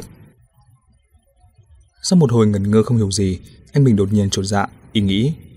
Lẽ nào hoàng Văn Trị sớm đã biết được chiêu dấu bút chì của Hắc Tử, nên đã lấy nó để dùng trước. Như thế thì vừa giết được Tiểu Thuận, vừa đổ tội được cho Hắc Tử. Nhưng nghĩ kỹ hơn một chút nữa, y lại thấy suy luận của mình cũng không đúng. vì sau khi hắc tử được thả ra khỏi phòng kín và phát hiện ra cái bút chì của mình bị người khác lấy mất, chắc chắn gã sẽ cảnh giác. Rồi khi nhìn thấy Tiểu Thuận bị chính cái bút đó đâm chết, gã sẽ phải hiểu ngay là có người đang muốn vụ oan cho mình. Lúc đó đáng lẽ ra hắc tử phải làm ầm lên mới phải. Nhưng sự thực là biểu hiện của hắc tử khi ấy giống như chẳng có chuyện gì xảy ra vậy. Điều này chỉ có thể nói lên, hoặc là hắc tử không hề biết gì về chuyện cây bút bị mất, hoặc là gã đã chuẩn bị sẵn tâm lý rồi. Bởi gã tuyệt nhiên chẳng có chút biểu hiện nào như là sợ sệt vì bị vụ oan cả. Càng nghĩ càng thấy hồ đồ, anh Bình chỉ đánh ngóng xem Đỗ Minh Cường sẽ đưa ra lời giải thích như thế nào. Đỗ Minh Cường cười khì một tiếng và nói Mọi người đều tưởng rằng cái bút chì bị mất đã được hắc tử giấu trong nhà vệ sinh, nhưng tôi biết là không phải thế. Vì khi mấy tay quản giáo và khám xét, tôi cũng đang nghĩ tới cách giấu bút như vậy. Hôm đó, khi tất cả mọi người đều giải tán hết, tôi lập tức vào nhà vệ sinh kiểm tra cả trong bệ xí. Nếu cái bút chì được giấu ở trong đó, thì dù đám quản giáo không tìm ra được, nhưng tôi chắc chắn sẽ tìm ra. Đằng này tôi có thể khẳng định là ở khe thoát nước trong bệ xí đó, ngoại trừ phân và nước tiểu ra, thì chẳng có gì khác cả. Nói vậy thì càng không thể nào tưởng tượng nổi. Anh Bình và A Sơn đều đã bị bịt miệng nên không thể nói được gì, chỉ có hàng văn trị nói thay những nghi vấn trong lòng họ. Khe thoát nước trong bệ xí là điểm mù duy nhất khiến quản giáo khó mà tìm ra được. Nếu không giấu ở đó thì cây bút làm sao lại biến mất rồi sau đó lại xuất hiện. Đỗ Minh Cường nhìn vào hàng văn trị và nói với giọng than thở. Nói tới việc này thì tôi cũng không thể không khâm phục anh được. Tay nghề của anh cũng khá lắm. Hàng quan trị vẫn cố nghiền cổ lên hỏi lại. Anh cứ nhất định nói là do tôi giấu phải không? Được rồi, thế anh nói đi. Tôi giấu ở đâu nào? Đỗ Minh Cường đáp. Chắc chắn là anh giấu trên người đúng không? Cách làm thì nhiều lắm. Giấu trong tất ở dưới lòng bàn chân, giấu dưới lưỡi hay là nhét vào lỗ tai, tất cả đều có thể làm được. Lần này tính ngay cả anh Bình cũng thấy hoang đường. Lúc đó, cả một cái bút chì nguyên vẹn bị mất, độ dài của nó cũng gần 20cm, sao có thể tùy tiện giấu trên người cho được. Lại còn nói giấu cả vào trong lỗ tai nữa, có phải là Tôn Ngộ không cất gậy như ý đâu cơ chứ? Nhưng điều càng khiến cho anh Bình thấy kỳ lạ hơn, đó là hàng văn trị lại không hề phản bác đối phương. Mà ngược lại, anh ta trợn mắt nhìn Đỗ Minh Cường giống hệt như bị đối phương nói trúng tim đen vậy. Lẽ nào khi đó, cây bút đúng là đã bị hàng văn trị giấu trên người. Thế thì cấu tạo cơ thể của anh ta phải đặc biệt thế nào mới có thể qua được đợt khám xét nghiêm ngặt lúc trước của quản giáo? Đỗ Minh Cường như đọc được suy nghĩ của anh Bình, hắn lại cười, mắt nhìn anh Bình còn tay chỉ về hàng văn trị và nói Đó chỉ là một đầu màu bút chì mà thôi. Anh ta lấy trộm cái bút của Hắc Tử, sau đó gọt thành một đoạn đầu bút nhỏ. Với khả năng đẽo gọt của anh ta, thì hoàn toàn có thể biến một cái bút ngắn lại chỉ còn dưới 2cm. Vật nhỏ như vậy thì muốn cất giấu ở đâu mà chẳng được phải không? Anh Bình nghe xong không những chẳng hiểu gì hết, mà ngược lại còn thấy hồ đồ hơn. Giống một cái đầu bút đúng là rất đơn giản, nhưng nếu khi ấy hàng văn trị đã gọt cả cái bút chì thành cái đầu bút chì, thì về sau làm sao mà anh ta lại có thể biến đầu màu bút thành cái bút chì nguyên vẹn dùng để giết người cho được? Đây cũng chính là vấn đề mà Đỗ Minh Cường đang giải thích. Hắn thở dài một tiếng và nói Trước tiên là một cái bút chì bị mất, sau đó lại xuất hiện thêm một cái bút chì nữa. Vì vậy, mọi người ai nấy đều nghĩ rằng cây bút xuất hiện lúc sau chính là cây bút bị đánh mất lúc trước. Bởi vậy, có người đã lợi dụng lối tư duy này để lên kế hoạch. Trước tiên là lấy cắp cây bút, sau đó là giết người. Chính bởi cái suy nghĩ chung của mọi người như vậy, nên sự nghi ngờ tập trung hết vào trận đấu giữa tiểu thuận và hắc tử, mà không một ai biết trước được bí mật trong đó cả. Ánh mắt của Đỗ Minh Cường lại quay về phía hàng văn trị, miệng hắn vẫn tiếp tục nói. Kế hoạch này của anh dàn xếp rất ổn. Tuy tôi biết cây bút bị mất không được giấu trong nhà vệ sinh, nhưng điều này cũng chưa đủ để tôi nhìn ra âm mưu của anh. Sau đó tôi có thể nhìn ra được điều này, tất cả đều do một thói quen nhỏ thường này của anh. Bởi vậy, nói tới điểm này thì không phải là tôi đánh bại anh, mà chính là thói quen của anh đã đánh bại anh. Hàng Văn Trị vẫn không nói gì, nhưng ánh mắt của anh ta hiện rõ lên vẻ kinh ngạc. Anh thích cắn đôi bút chì. Đây là thói quen từ nhiều năm nay của anh. Ngày đầu tiên đi làm ở xưởng anh đã bị bánh màn thầu mắng trong một trận, nhưng sau đó anh vẫn không thể nào sửa nổi thói quen đó. Vì không có cách nào, bánh màn thầu đành giữ lại cái bút chì của anh để cho một mình anh sử dụng. Và đầu bút cắn tuét ra đó chính là dấu hiệu của anh. Điều này thực ra cũng rất bình thường. Thói quen của một người khó mà sửa chữa được. Khi anh chuyên tâm làm việc, thường sẽ ngậm bút vào miệng theo thói quen. Nói tới đây, Đỗ Minh Cường dừng lại một chút, rồi đột nhiên nhau mắt nói. Chuyện bất bình thường đó là có một ngày thói quen đó của anh bỗng dưng biến mất. Nghe Đỗ Minh Cường nói vậy, anh Bình cũng bắt đầu nhớ lại. Đúng là từ một hôm nào đó, Hàng Văn Trị đột nhiên không cắn đầu bút nữa. Xét về thời gian thì đó là sau khi sự việc mất bút chì xảy ra. Hai việc này lẽ nào lại có mối quan hệ với nhau? Thói quen của một người khó mà thay đổi được. Đỗ Minh Cường lại nhắc lại lần nữa câu nói này. Hắn giải thích tiếp. Dù có muốn sửa được cũng phải mất cả một quá trình. Dù có muốn sửa được cũng phải mất cả một quá trình, nhưng sự thay đổi của anh quá đột ngột, hơn nữa còn rất triệt để. Điều này đủ để tôi suy nghi. Anh chắc chắn không thể nào chỉ là đang thay đổi một thói quen xấu mà còn có mục đích khác. Vậy ý nghĩa của nó thì lại vô cùng quan trọng, tới mức anh buộc phải cưỡng lại cái tật đã hình thành từ nhiều năm của mình. Đúng là thói quen của một người không thể ngày một ngày hai mà hình thành nên được, càng không thể nào thay đổi ngay tức thì. Dù Hàng Văn Trị có ý muốn thay đổi, nhưng chỉ cần không hơi để ý một chút là sẽ phạm lỗi ngay. Lúc trước, chẳng phải là anh ta đã từng bị bánh màn thầu mắng trong một trận mà vẫn không sửa được hay sao? Sau giờ đột nhiên lại sửa được nhanh và dứt khoát đến thế, cứ như là anh ta chưa từng có thói quen này bao giờ vậy. Lúc ấy, anh Bình và mấy người khác cũng thấy lạ, nhưng chẳng qua cũng chỉ là chuyện nhỏ nên không ai để ý nghĩ ngợi nhiều làm gì. Vậy mà, chỉ ít vẫn có một người để ý tới chi tiết đó, người đó chính là Đỗ Minh Cường. Hắn tiếp tục phân tích. Phát hiện ra thói quen của anh đột ngột thay đổi, tôi mới bắt đầu phân tích mục đích của anh làm vậy. Điều này không khó khăn gì, bởi sau khi anh không còn cắn bút chì nữa, thì sự thay đổi lớn nhất đó là hàng ngày đi làm. Anh đều có thể tự do chọn bút chì giống như các phạm nhân khác. Nghĩ lại chính ngày trước, khi anh thay đổi thói quen đó, anh cũng từng cắn đứt cả cây bút chì anh vẫn thường dùng đến nỗi phải bỏ nó đi. Vậy là tôi bèn đoán, mục đích thực sự của anh chính là để đổi bút chì. Hơn nữa sau này bằng bất cứ gian nào, anh đều phải giữ được cái quyền tự do lựa chọn bút của mình. Tiếp đó, đương nhiên là tôi sẽ nghĩ, rốt cuộc anh muốn chọn một cây bút chì như thế nào. Theo quan sát của tôi, hai ngày đầu, bút mà anh chọn rất ngắn, đó là loại gần như tất cả phạm nhân ở đó đều đã không dùng tới nữa. Sở thích này rất đặc biệt, đến nỗi mà có một dạo tôi đã lầm tưởng bút chì loại siêu ngắn là mục tiêu của anh. Nhưng sau đó tình hình đã khác đi, anh dường như không còn hứng thú với loại bút siêu ngắn đó nữa, rồi độ dài những cây bút anh chọn ngày càng tăng lên. Cuối cùng thậm chí anh trở nên giống với những phạm nhân khác, chuyển sang chọn loại bút tương đối dài. Điểm này khiến tôi rất nghi hoặc. Tôi không có cách nào xác định được quy tắc lựa chọn bút chì của anh là gì, cũng không làm sao để hiểu được mục đích thực sự của anh. Mãi cho tới khi Tiểu Thuận bị người khác giết hại, một cây bút chì nguyên vẹn và hoàn chỉnh chọc thẳng vào mắt cậu ta. Có điều, tại sao cái bút vốn đã không tồn tại giờ lại xuất hiện? Không đúng, đó không thể là cùng một cây bút chì được. Khi tôi phát hiện ra điều này và hiểu rõ mối quan hệ giữa hai cây bút chì đó, tôi mới có lời giải cho toàn bộ màn kịch chọn bút chì do chính anh dựng nên. Đứng trước những phân tích bóc tách đến từng chi tiết của Đỗ Minh Cường, Hàng Văn Trị đã hoàn toàn không có sức phản bác lại nữa. Vậy là trong cái tầng hầm yên lặng tăm tối này, màn kịch mà bốn người đàn ông đang cùng diễn, hóa ra lại là một màn độc diễn của riêng Đỗ Minh Cường mà thôi. Rồi hắn tiếp tục nói, mỗi sáng khi anh chọn bút chì, thực ra chính là lúc anh đang thực hiện công việc hoán đổi. Cụ thể là đổi một cái đầu bút nhỏ, hết cỡ, thành một cây bút hoàn chỉnh. Lúc trước tôi từng nói, anh lấy trụng bút của hắc tử và còn gọt nó thành đầu bút chì dài có 2cm. Đầu bút nhỏ như vậy rất dễ dàng qua mắt được cả đợt khám xét lớn của quản giáo trại giam. Trong ngày đầu tiên của kế hoạch hoán đổi, anh cần có được một cây bút dài 4cm. Từ khi kết thúc công việc, anh trả lại đầu bút dài 2cm kia vào chỗ cũ và giữ lại cây bút dài 4cm. Bởi trong quá trình làm việc, dù độ dài hai cây bút có bị hao bớt đi thì cũng là chuyện dễ hiểu, nên chẳng ai nghi ngờ gì trước hành động hoán đổi của anh cả. Mà khả năng đo lường và vẽ vời lại là nghề của anh, nên cây bút anh giữ lại trên thực tế cũng chẳng hao đi là mấy. Thế là cái đầu bút anh giấu kín đã từ 2cm mọc dài gần 4cm. Trùng hợp hơn cả là bánh màn thầu cũng vô tình phối hợp với anh. Hôm ấy anh cắn đến hỏng cả cái bút cũ.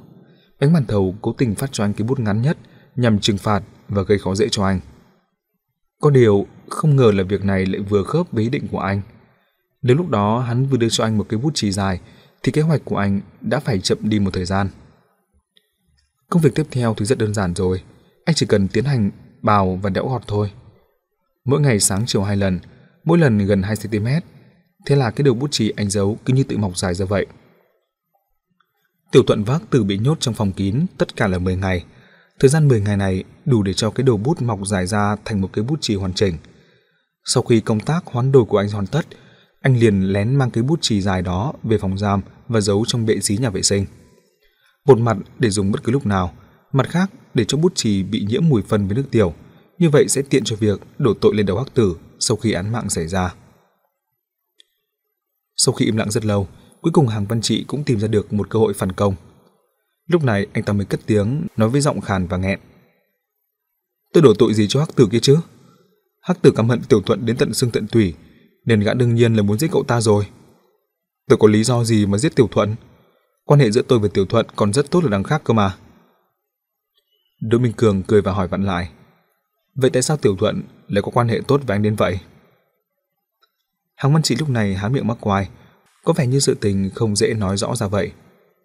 Anh Bình và A Sơn đều nhìn Đỗ Minh Cường bụng nghĩ thầm. Quan hệ giữa Tiểu Thuận và thằng mắt kiếng tốt chẳng phải đều do mày sao?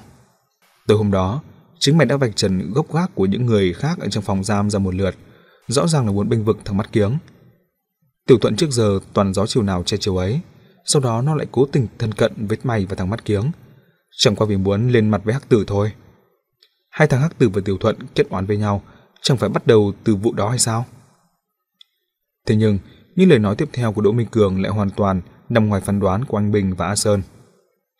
Nếu không phải vì Tiểu Thuận có quan hệ tốt với anh, thì cậu ta cũng chẳng phải chết. Ở trong cái phòng giam này, thực ra Tiểu Thuận mới là người không đáng chết nhất. Đỗ Minh Cường hơi nhắm mắt như có chút xót thương, sau đó hắn lại nói tiếp với giọng kể như đang hồi tưởng lại chuyện cũ. Đêm hôm ấy, Hắc Tử khích động mọi người trừng trị Tiểu Thuận. Khi Tiểu Thuận bị chọc tức tới mức không thể nhẫn nhịn nổi nữa, cậu ta bèn cầu cứu anh. Lúc đó cậu ta nói một câu. Câu nói ấy không bình thường chút nào. Anh Bình ngay tới đây thì hơi đờ người ra, vì chi tiết Đỗ Minh Cường nhắc tới này, ý vẫn còn nhớ rất rõ ràng. Câu mà Tiểu Thuận nói lúc đó là Anh chị, em dạo này đối xử với anh rất chu đáo. Anh ít nhiều cũng nói đỡ cho em mấy câu. Anh Bình có thể nể mặt anh. Khi đó anh Bình nghe xong thì đột nhiên nổi giận đùng đùng, y vùng tay cho Tiểu Thuận một cú bạt tai mạnh như trời giáng. Đỗ Minh Cường thấy vẻ mặt của anh Bình lúc này có chút thay đổi, bèn nói về phía đối phương. Anh Bình, chắc lúc đó anh phải tức lắm đấy nhỉ? Chắc chắn là anh sẽ nghĩ, ông mày ở phòng giam này nói một, không có kẻ dám nói hai. Dựa vào cái gì mà tao phải nể mặt thằng nhãi hàng văn trị kia chứ? Nhưng tại sao anh không thử nghĩ xem, Tiểu Thuận bỗng dưng lại nói những lời như vậy kia chứ? Anh Bình như tỉnh ngộ, y trợn trừng mắt lên u u mấy tiếng, rất muốn chửi nhưng không thể mở miệng ra được. Mẹ nó chứ, thằng mắt kiếng khốn nạn, hóa ra Tiểu Thuận sớm đã biết được thân phận thực sự của mày rồi. Đỗ Minh Cường cũng không để ý đến anh Bình nữa mà tiếp tục nói với Hàng Văn Trị. Sau khi Tiểu Thuận nói câu ấy xong, anh vội vội vàng vàng đứng dậy nhét rẻ vào miệng cậu ta. Hành động đó của anh thực sự quá lộ liễu, khiến cho tôi không thể nào không sinh nghi được. Kể từ giờ phút đó, tôi có thể xác định được anh có thân phận không hề bình thường chút nào. Có điều ngay từ đầu Tiểu Thuận chắc chắn cũng không biết thân phận của anh nên mới dám bắt nạt anh như vậy. Thế là tôi bắt đầu thử nhớ lại xem thái độ của Tiểu Thuận thay đổi như vậy là từ khi nào. Tôi nhớ ra ngày đầu tiên Tiểu Thuận gọi anh là anh chị. Đó là một buổi trưa thứ bảy. Hôm ấy tôi, anh và cả Tiểu Thuận, chúng ta đều có bạn bè đến thăm tù. Hai chúng ta về trước rồi ngồi ở sân vận động nói chuyện. Sau đó Tiểu Thuận cũng on men đến và một mực cái thần. Cô ta làm tôi chán ngấy nên tôi mới kiếm cớ đi khỏi đó. Nhưng anh thì bị Tiểu Thuận kéo ra nói chuyện rất lâu. Tôi đứng từ xa nhìn thấy thái độ của anh với Tiểu Thuận. Mới đầu tôi cũng thấy hơi phản cảm, nhưng rồi lại nhanh chóng chấp nhận điều đó.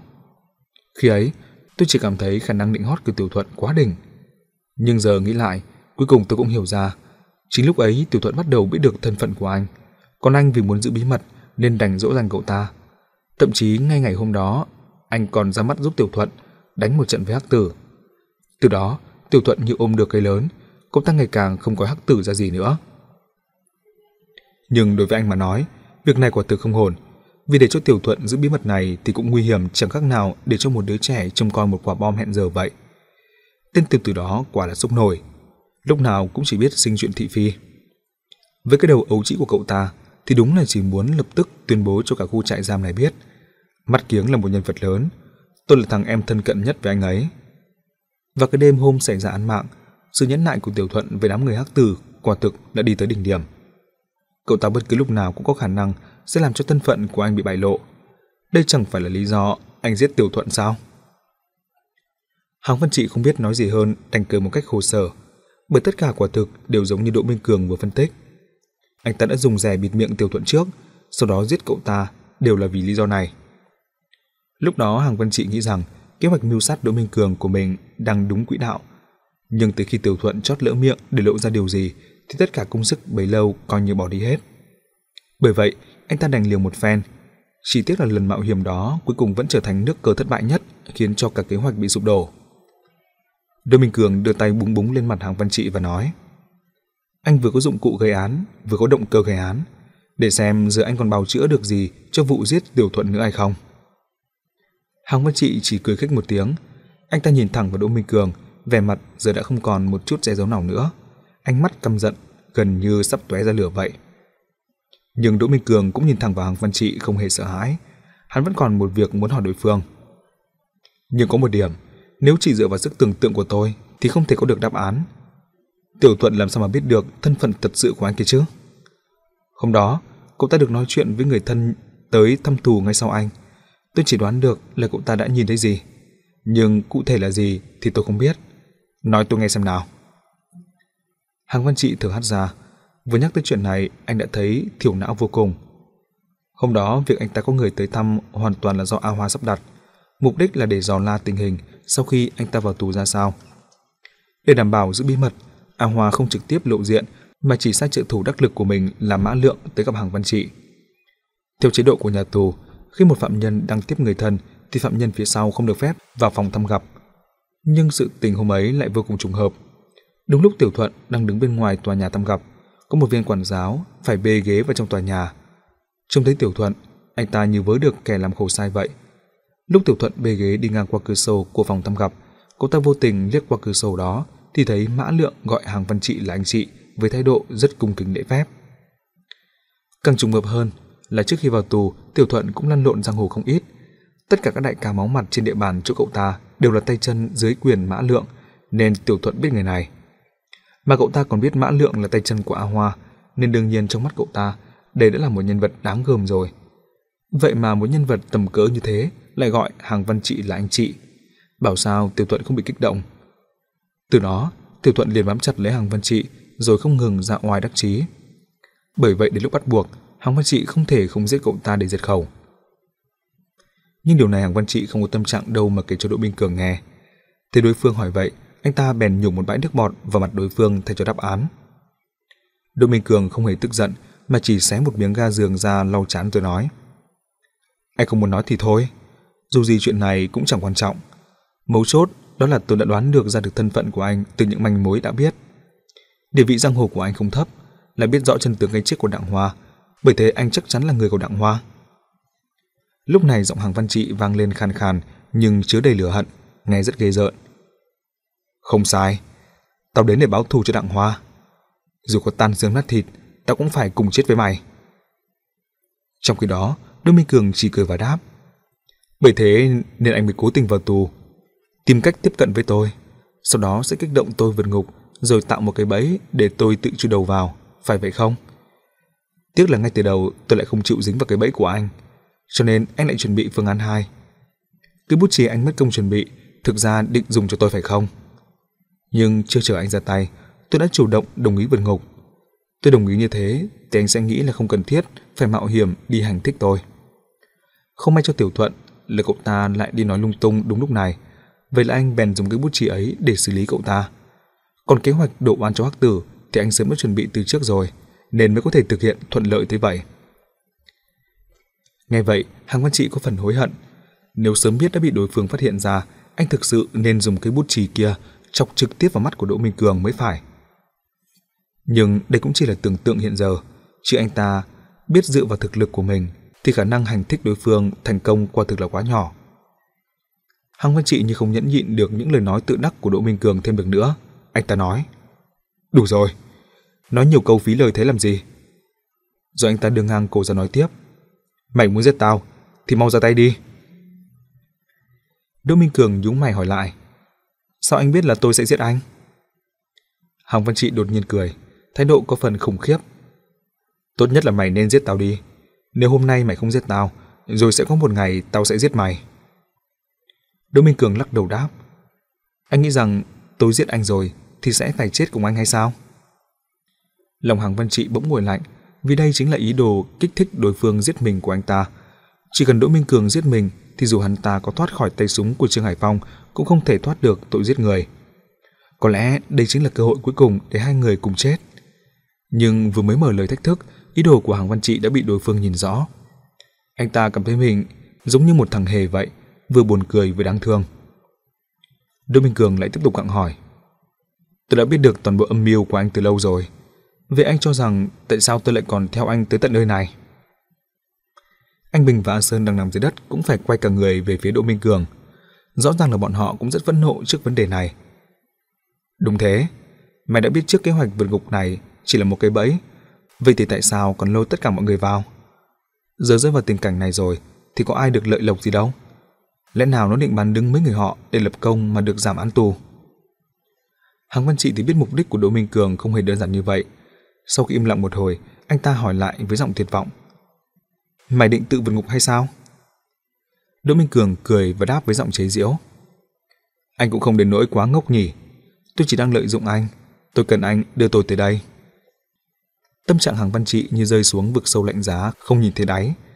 Giống như núi băng bị lở vậy. Không những không hoàn thành được đại kế phục thù, mà ngược lại anh ta còn trở thành quân cờ giúp kẻ thù có được tự do. Dù thế nào đi nữa, cục diện này cũng khiến cho anh ta khó mà chấp nhận được. Nỗi căm phẫn và bi thương như đang va đập trong cơ thể anh ta. Muốn bứt ra nhưng lại bị kìm chặt bởi dây chói. Muốn gào thét nhưng cổ họng đau như thiêu như đốt. Cuối cùng anh ta chỉ có thể nói với giọng khàn đặc. Không thể nào, mày không thể ra khỏi đây được. Vốn dĩ chẳng có kế hoạch vượt cục nào có thể thực hiện được cả. Đỗ Minh Cường mỉm cười nhìn hàng văn trị. Dù không nói gì, nhưng nụ cười của hắn chứa đầy sự tự tin. Hàng văn trị hỏi tiếp. Làm sao mà mày thoát khỏi đây được? Cứ cho là mày có thể khử được Trương Hải Phong đang phục sẵn trên nóc nhà đi. Nhưng cái cán cờ vốn không thể nào tháo xuống được. Vượt ngục kiểu đánh đu cái nỗi gì? Hoàn toàn đều do tao tự bịa ra cả đấy. Mày làm sao mà thoát ra được? Sao mà thoát ra được? Càng nói hàng văn trị càng bị kích động hơn. Tâm trạng của anh ta như đang phát điên lên vậy. Đợi anh ta gào thét xong, Đỗ Minh Cường mới nhún vai và nói Tôi sẽ không đi lối nóc nhà đâu. Tôi có kế hoạch của mình. Mày tự có kế hoạch gì được? Mày nói láo, mày khoác lác, mày không thể nào thoát ra khỏi đây được. Mày sẽ bị lính gác đánh chết, thế cũng đỡ phiền tao phải ra tay. Nói tới đây, Hàng Văn Trị như muốn cười phá lên, nhưng vì cổ họng bị thương không gắng lượng được nên tiếng cười của anh ta nghe như tiếng khóc vậy. Nhưng Đỗ Minh Cường lại nhắc lại lần nữa. Tôi có kế hoạch riêng, kế hoạch thực sự có thể thực hiện được. Mày cứ nói láo đi, các cái nhà tù này trước giờ chưa có ai vượt ngục thành công cả. Mày nghĩ mày là ai cơ chứ? Hàng Văn Trị liếc nhìn Đỗ Minh Cường, sắc mặt hiện lên vẻ kinh thường. Mày tưởng mày thắng rồi ư? Thực ra kết cục của mày sẽ còn thảm hại hơn bọn tao rất nhiều. Đỗ Minh Cường thì ngược lại, không tức giận cũng chẳng nóng vội, anh chỉ nhếch miệng nói: "Anh đang muốn moi thông tin đúng không? Anh muốn kích tôi nói hết kế hoạch đó ra chứ gì?" Đến đây Hàng Văn Trị hoàn toàn bay phục, anh ta biết rằng không thể nào giở trò gì trước mặt kẻ thù này được. Thế là anh ta bèn dùng cách ngược lại để thách thức đối phương. Chuyện đã rồi thì có mặc xem tình hình sau đó sẽ tiếp diễn thế nào. Hàng Văn Trị nhìn chằm chằm vào mắt của đối phương và nói với giọng chậm rãi. Đúng, tao đang kích mày đấy. Mày có dám nói không? Xét từ góc độ tâm lý, người bình thường sẽ không nói ra kế hoạch của mình cho kẻ thù vốn hận mình tận xương tận tủy. Vì như vậy, không những nguy hiểm mà còn không cần thiết. Nhưng Hàng Văn Trị biết Đỗ Minh Cường không phải là người thường. Về lý mà nói, nếu đã lên sẵn kế hoạch rồi thì hành động càng nhanh càng tốt. Vậy mà một Đỗ Minh Cường đã ở đây thao thao bất tuyệt mất gần 20 phút. Điều đó chứng tỏ hắn mắc bệnh khoe khoang rất nặng. Hắn thích chơi trò mèo vườn chuột, muốn đùa nghịch giày vò con mồi của mình, thích tận hưởng cái cảm giác được con mồi sùng bái kính nể. Khi ta tỏ thái độ khinh thường hắn, mặc dù biết ta có ý đồ khác, nhưng hắn vẫn sẽ không nhịn mà nói ra chân tướng. Bởi hắn quá tự tin, hắn cho rằng mình có khả năng thao túng tất cả mọi thứ. Rất nhiều kẻ mạnh cũng bởi quá tự tin mới tự đẩy mình xuống vũng bùn. Dường như đây là số phận chung cho kẻ mạnh. Những kẻ mạnh hơn thế thì càng khó thoát ra khỏi vết xe đổ ấy. Hàng Văn Trị đang chờ đợi Đỗ Minh Cường phạm phải sai lầm giống như vậy.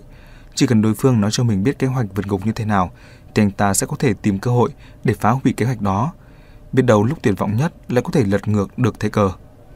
Vì dù sao, vượt ngục vốn đã là hành động mang tính rủi ro và có biến số lớn nếu không chịu được bất cứ tác động nào từ bên ngoài. Dễ nhìn khơi gợi của Hằng Văn Trị, quả nhiên Đỗ Minh Cường đã mở lời. Tôi sẽ ngồi xe của sư phụ Thiệu để thoát ra ngoài. Anh cũng biết là xe của sư phụ Thiệu luôn chờ tôi ở ngoài văn phòng kia mà. Hàng Văn Trị cười nhạt. Xe của sư phụ Thiệu? Mày đúng là nghĩ mọi việc quá lạc quan. Tất cả xe cộ ra vào nhà tù đều được quét qua thiết bị hồng ngoại đo nhiệt lượng. Mày muốn thoát khỏi đó ư? Trừ phi mày là người chết, không có nhiệt độ cơ thể. Đỗ Minh Cường kiên nhẫn giải thích cho đối phương hiểu. Đương nhiên là tôi có nhiệt độ cơ thể rồi, nhưng tôi có thể nghĩ cách để che đậy. Tôi đã dặn sư vụ thiệu hàn một cái thùng sắt ở dưới máy nổ trong đầu xe. Tôi chui vào trong đó sẽ có thể lợi dụng nhiệt lượng ở máy nổ phát ra để ẩn đi nhiệt độ cơ thể mình. Máy quét nhiệt lượng sẽ không thể phát hiện ra được tôi. Hồng Văn Trị ngây người. Phương án vượt ngục này anh ta chưa từng nghĩ tới, nhưng ít nhất nghe có vẻ kế hoạch này khả thi. Đồng thời Hàng Văn Trị cũng thầm trách khả năng quan sát của mình chưa đủ. Phải biết là Đỗ Minh Cường đã thân cận với sư phụ Thiệu từ lâu và anh chưa từng để người thứ ba xen vào mối quan hệ của họ, nên nếu là người nhạy bén, tất sẽ cảnh giác. Tay này rất có thể sẽ lập kế hoạch khác với sư phụ Thiệu. Nhắc tới kế hoạch của mình, dường như Đỗ Minh Cường cũng cảm thấy nơi này không thể lại lâu hơn được nữa. Hắn nói, được rồi, tôi phải đi đây. Hắn đứng dậy rồi chậm chạp, chống tay vào lưng và tự lầm bầm nói, Chắc là xe của sư phụ Thiệu, giờ cũng đủ nóng rồi đấy.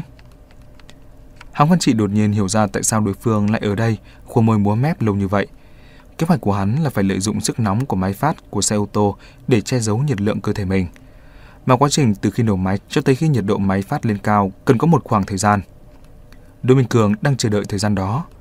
Có thể đoán được rằng lúc trước chắc chắn sư phụ thiệu đã ngồi trong xe và quan sát động tĩnh ở tòa nhà văn phòng. Khi nhìn thấy Đỗ Minh Cường chui xuống lòng đất, ông ta liền nổ máy để tăng nhiệt. Trước khi nhiệt độ đạt yêu cầu, Đỗ Minh Cường vẫn cố tình trốn ở tầng hầm dưới lòng đất, bởi ở đây không có ai quấy nhiễu mà cũng là nơi an toàn nhất. Giờ là lúc Đỗ Minh Cường chuẩn bị xuất phát. Hàng Văn Trị càng thêm dối trí. Áp lực quá lớn khiến anh ta không ngừng động não. Đã biết được kế hoạch của đối phương rồi, thì trong tình hình cấp bách như thế này, anh ta bắt buộc phải nhanh chóng nghĩ cách phá hỏng kế hoạch của hắn mới được. Đỗ Minh Cường chống lưng xong, liền vặn mình cho gân cốt hoạt động một lát. Hắn thấy Hàng Văn Trị đang nhau mày suy tư liền nói. Anh không cần phải mất công nghĩ cách làm gì. Tôi đã dám nói toàn bộ bí mật cho anh biết, thì đương nhiên là tôi đã nắm chắc phần thắng trong tay. Các người không thể nào phá hỏng kế hoạch của tôi được đâu. Vì các người đều có tội. Giờ là lúc các người phải nhận lấy hình phạt từ tôi. Trong khi Đỗ Minh Cường nói, thần thái và ngữ khí của hắn xuất hiện một sự thay đổi kỳ diệu. Cái cảm giác đùa cợt kia đã hoàn toàn biến mất, thay vào đó là một khuôn mặt lạnh lùng, không có bất cứ biểu hiện gì. Anh Bình và hai người kia lần đầu tiên nhìn thấy khí chất này toát ra từ Đỗ Minh Cường. Người đó đứng trước mặt bọn họ, cách nhau không quá nửa bước chân, vậy mà giống như đang đứng ở trên cao, nơi mà người khác không tài nào với tới được. Người đó như đang nhìn xuống chúng sinh khắp thế gian, hơn thế là đang dõi theo những tội ác đang ngần mình trong chúng sinh tràn trề. Anh Bình và A Sơn vất giác dưới mắt đi và không dám nhìn thẳng vào khuôn mặt người đó nữa. Bọn họ sống cùng một phòng giam với con người kia hàng mấy tháng trời. Vậy mà giờ đây xuất hiện trước mặt họ lại là một kẻ xa lạ khiến họ không thể nào hình dung ra nổi. Chỉ có Hàng Văn chị biết đây mới chính là bộ mặt thật của người đó. Đỗ Minh Cường không phải là tên thật của hắn, Mấy câu chuyện đùa cợt và tàn mạn có liên quan tới cái tên này của hắn chẳng qua cũng chỉ là tấm vải che đậy thân phận thực sự của hắn mà thôi. Elmenides mới là tên thật, sát thủ mới là thân phận hắn yêu thích nhất. Khi một sát thủ vứt bỏ là chắn ngụy trang thì việc hắn làm sau đó, ngoài việc giết người ra, liệu còn có việc gì khác được nữa chứ? Hàng Văn Trị hiểu rõ đạo lý này, chán của anh ta bắt đầu co giật. Anh ta biết rằng vở kịch do một tay mình giàn dựng đã tới giờ phút hạ màn trong khi bản thân hoàn toàn không có chút cơ hội giành lại phần thắng nào cả. Eumenides cúi mình xuống, đưa tay tháo cặp kính của hàng văn trị đang đeo ra. Khi các ngón tay của hắn lướt trên mặt hàng văn trị, anh ta bất giác run lên sợ hãi. Eumenides ném cặp mắt kính xuống dưới đất. Sau một tiếng rơi vỡ giòn tan, các mảnh kính nứt vỡ. Hắn chọn ra một mảnh kính vỡ sắc nhọn nhất trong đó, rồi kẹp giữa ngón trỏ và ngón giữa. Sau đó, tay trái của hắn thò vào trong túi áo tù, lấy ra mấy mảnh giấy. Hắn liếc nhìn mảnh giấy ở trên cùng, rồi quay người hướng về phía A Sơn. A Sơn định rụt về phía sau, nhưng hoàn toàn bị trói chặt, khiến anh ta không thể nào cựa quậy được. Lúc này, Amides nói với giọng lạnh lùng. Phương Vĩ Sơn, 8 năm trước, giết một người đàn ông để cướp của ở Hồ Thái Bình. Đáng lẽ đã phải bị tử hình từ lâu rồi. Đồng phạm của người là Phan Thái Bảo đã ở dưới địa ngục chờ người ở đó. Nói xong, tay trái của hắn khẽ vung lên, mảnh giấy trên cùng rơi xuống ngay trước mắt A Sơn. Mảnh giấy đó được cắt từ nguyên liệu làm túi giấy. Trên đó là nét chữ phòng tống viết bằng bút chì. Bản thông báo tử vong. Người tụ hình, Phương Vĩ Sơn. Tội danh, cướp của giết người. Ngày thực thi, ngày 11 tháng 10. Người thực thi, Elmenides. A Sơn thấy rõ nội dung trên mảnh giấy, liền trợn tròn mắt lên nhìn trộm Elmenides. Miệng u u không rõ là muốn nói gì. Nhưng Elmenides chẳng buồn phiền nhìn đối phương lần nữa. Hắn chỉ cúi người xuống và nói một câu. Ngươi không cần phải nói gì cả, vì tội ác của người không gì có thể biện bạch nữa. Vừa nói dứt lời, Elmenides lập tức đứng lên, còn tiếng kêu u ớ của A Sơn cũng đột ngột tắt ngấm. Máu từ cổ họng anh ta tứa ra nhanh chóng, thấm cả vào mảnh giấy nằm trên mặt đất. Elmenides hơi quay người, lần này mục tiêu đối diện với hắn là anh Bình. Anh Bình hơi nghiêng đầu, ánh mắt nhìn về A Sơn như vẫn chưa định thần lại trước cảnh tượng đáng sợ vừa rồi. Thẩm Kiến Bình, từ năm 1987 đến năm 1993, người đã tổ chức một băng đảng bạo lực mang tính chất xã hội đen, tội ác trồng chất và có liên quan tới 3 vụ án mạng. Là kẻ giật dây đứng đằng sau tất cả những vụ án đó. Người chắc cũng không có ý kiến gì về bản án tử hình của mình chứ? Cùng với lời nói của Elmenides, bản thông báo tử vong thuộc về anh Bình cũng từ từ rơi xuống đất. Bên trên viết rõ. Bản thông báo tử vong, người thụ hình, Thẩm Kiến Bình. Tội danh, dính líu xã hội đen, giết người. Ngày thực thi, ngày 11 tháng 10. Người thực thi, Elmenides. Anh Bình quay đầu nhìn về phía Elmenides, nhưng y không hề nhìn bản thông báo tử vong đó. Ánh mắt của y có phần mơ hồ như đang nghĩ về rất nhiều điều trong quá khứ. Y đang nghĩ về cái gì vậy? Là một thời nhúng tay trong máu tanh hay là hơn 10 năm làm mưa làm gió trong nhà tù? Hoặc cũng có thể là Y đang hồi tưởng lại giấc mộng tự do đang tan ra những bong bóng xà phòng của mình. Ngay cả người có tâm tư nhạy bén như Eumenides cũng không sao tìm được đáp án. Hắn chỉ chú ý tới khóe miệng của anh Bình hơi động đậy như đang cười khổ sở. Có điều, nụ cười đó nhanh chóng lụi tắt bởi vết cứa của mảnh kính sắc nhọn, rồi bị vùi lấp trong vũng máu bẩn thỉu của chính y. Cuối cùng, Eumenides mới đối diện với hàng văn trị. Ngươi là kẻ thù của ta. Nhíu chặt đôi mày hắn nói. Nhưng ta không hề lấy danh nghĩa của kẻ địch để báo thù ngươi. Ngươi không nên giết chết tiểu thuận, ngươi buộc phải trả giá vì điều đó. Hằng văn trị vội vàng biện hộ cho mình. Lẽ nào tiểu thuận là người tốt à? Nó chẳng qua cũng là một tên tù. Sao mày có thể đem cái chết của nó ra để phán xét tao? Hằng văn trị không hề sợ chết, nhưng anh ta hiểu rất rõ ràng chỉ có sống sót mới giữ được tia hy vọng cuối cùng để lật ngược tình thế, cho dù tia hy vọng đó rất nhỏ nhoi. Đáng tiếc là Eumenides hiển nhiên không hề có ý định cho đối phương hy vọng. Đường gân xanh trên tay phải của hắn vừa nổi lên, máu từ phía mảnh kính vỡ kẹp trong ngón tay của hắn từng giọt rơi xuống. Bản thông báo tử vong dành cho hàng văn trị lúc này cũng liệng xuống cùng với những giọt máu bắn ra. Sau đó một tiếng đét, mảnh giấy bị máu bắn phải nên rơi nhanh xuống ngay trước mắt hàng văn trị. Hằng Văn Trị nhìn mảnh giấy đó, trước mắt anh ta hiện ra hình ảnh chiếc lá thu trong đêm mưa gió ấy. Trong lòng anh ta bỗng thấy chua xót. Vận mệnh của anh ta bắt đầu từ cơn mưa mùa thu, lẽ nào cũng kết thúc trong cơn mưa mùa thu. Eumenides không cho Hằng Văn Trị quá nhiều thời gian để hoài niệm. Tay phải của hắn vừa vung lên, ánh sáng sắc lạnh từ giữa hai ngón tay lóe lên. Hằng Văn Trị khẽ gầm lên một tiếng rồi khom người xuống và quay mình một chút để va thật mạnh về phía Eumenides hòng quyết một trận cuối cùng.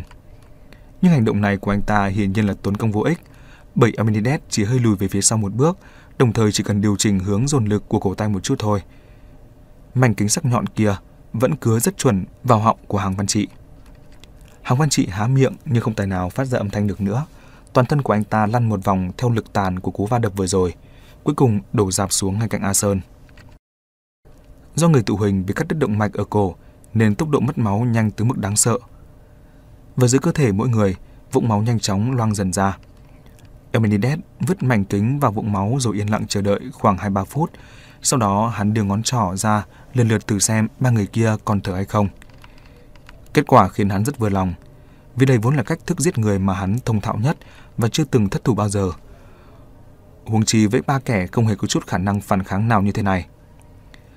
Ba kẻ kia đều có tội và đã chịu sự trừng phạt thích đáng. Nhưng trong tay Emenides vẫn còn một mảnh giấy nữa. Đó là một bản thông báo tử vong chưa được gửi đi. Hắn nhẹ nhàng đặt mảnh giấy lên mặt A Sơn, tin rằng bản thông báo tử vong này sẽ nhanh chóng tìm được chủ nhân của nó. Khi đã hoàn tất xong xuôi, Eminides cũng không còn lý do gì để tiếp tục ở lại tầng hầm này nữa. Hắn đi theo đường cũ để chuẩn bị thực hiện kế hoạch vượt ngục thực sự của mình. Tiếng bước chân của Eminides vừa nhanh vừa nhẹ, rồi thoát một cái đã biến mất ở góc bên trái tầng hầm. Theo kế hoạch của hắn, hắn sẽ chui từ ống thông gió này ra khỏi tòa nhà văn phòng, sau đó lên chiếc xe đã được ngụy trang lại của sư vụ thiệu. Từ đó, tiến tới con đường tự do của mình. Cho tới thời điểm này, kế hoạch của hắn xem ra rất thuận lợi, gần như đã không còn một ai có thể ngăn cản được hắn nữa. Thế nhưng mọi chuyện trên thực tế lại không hề lạc quan như vẻ bên ngoài của nó. Đúng lúc tiếng bước chân của Amides vừa biến mất, thì ở hiện trường thi hành án tử của hắn, trong số ba người nằm trong vụ máu kia, bỗng có một người động đậy. Không ngờ là lại có một người chưa chết. Người đó dãy ruộng lăn lộn dưới đất, đôi tay đã bị trói chặt, cứ thế mò mẫm trên mặt đất. Một lát sau, anh ta tìm thấy mục tiêu mình cần, đó là một mảnh kính vỡ. Anh ta nhặt lấy mảnh kính đó và ra sức cứa sợi dây ga giường đang trói chặt tay mình. Khoảng 2-3 phút sau, dây trói cuối cùng cũng bị cứa đứt, đôi tay của anh ta cũng được tự do.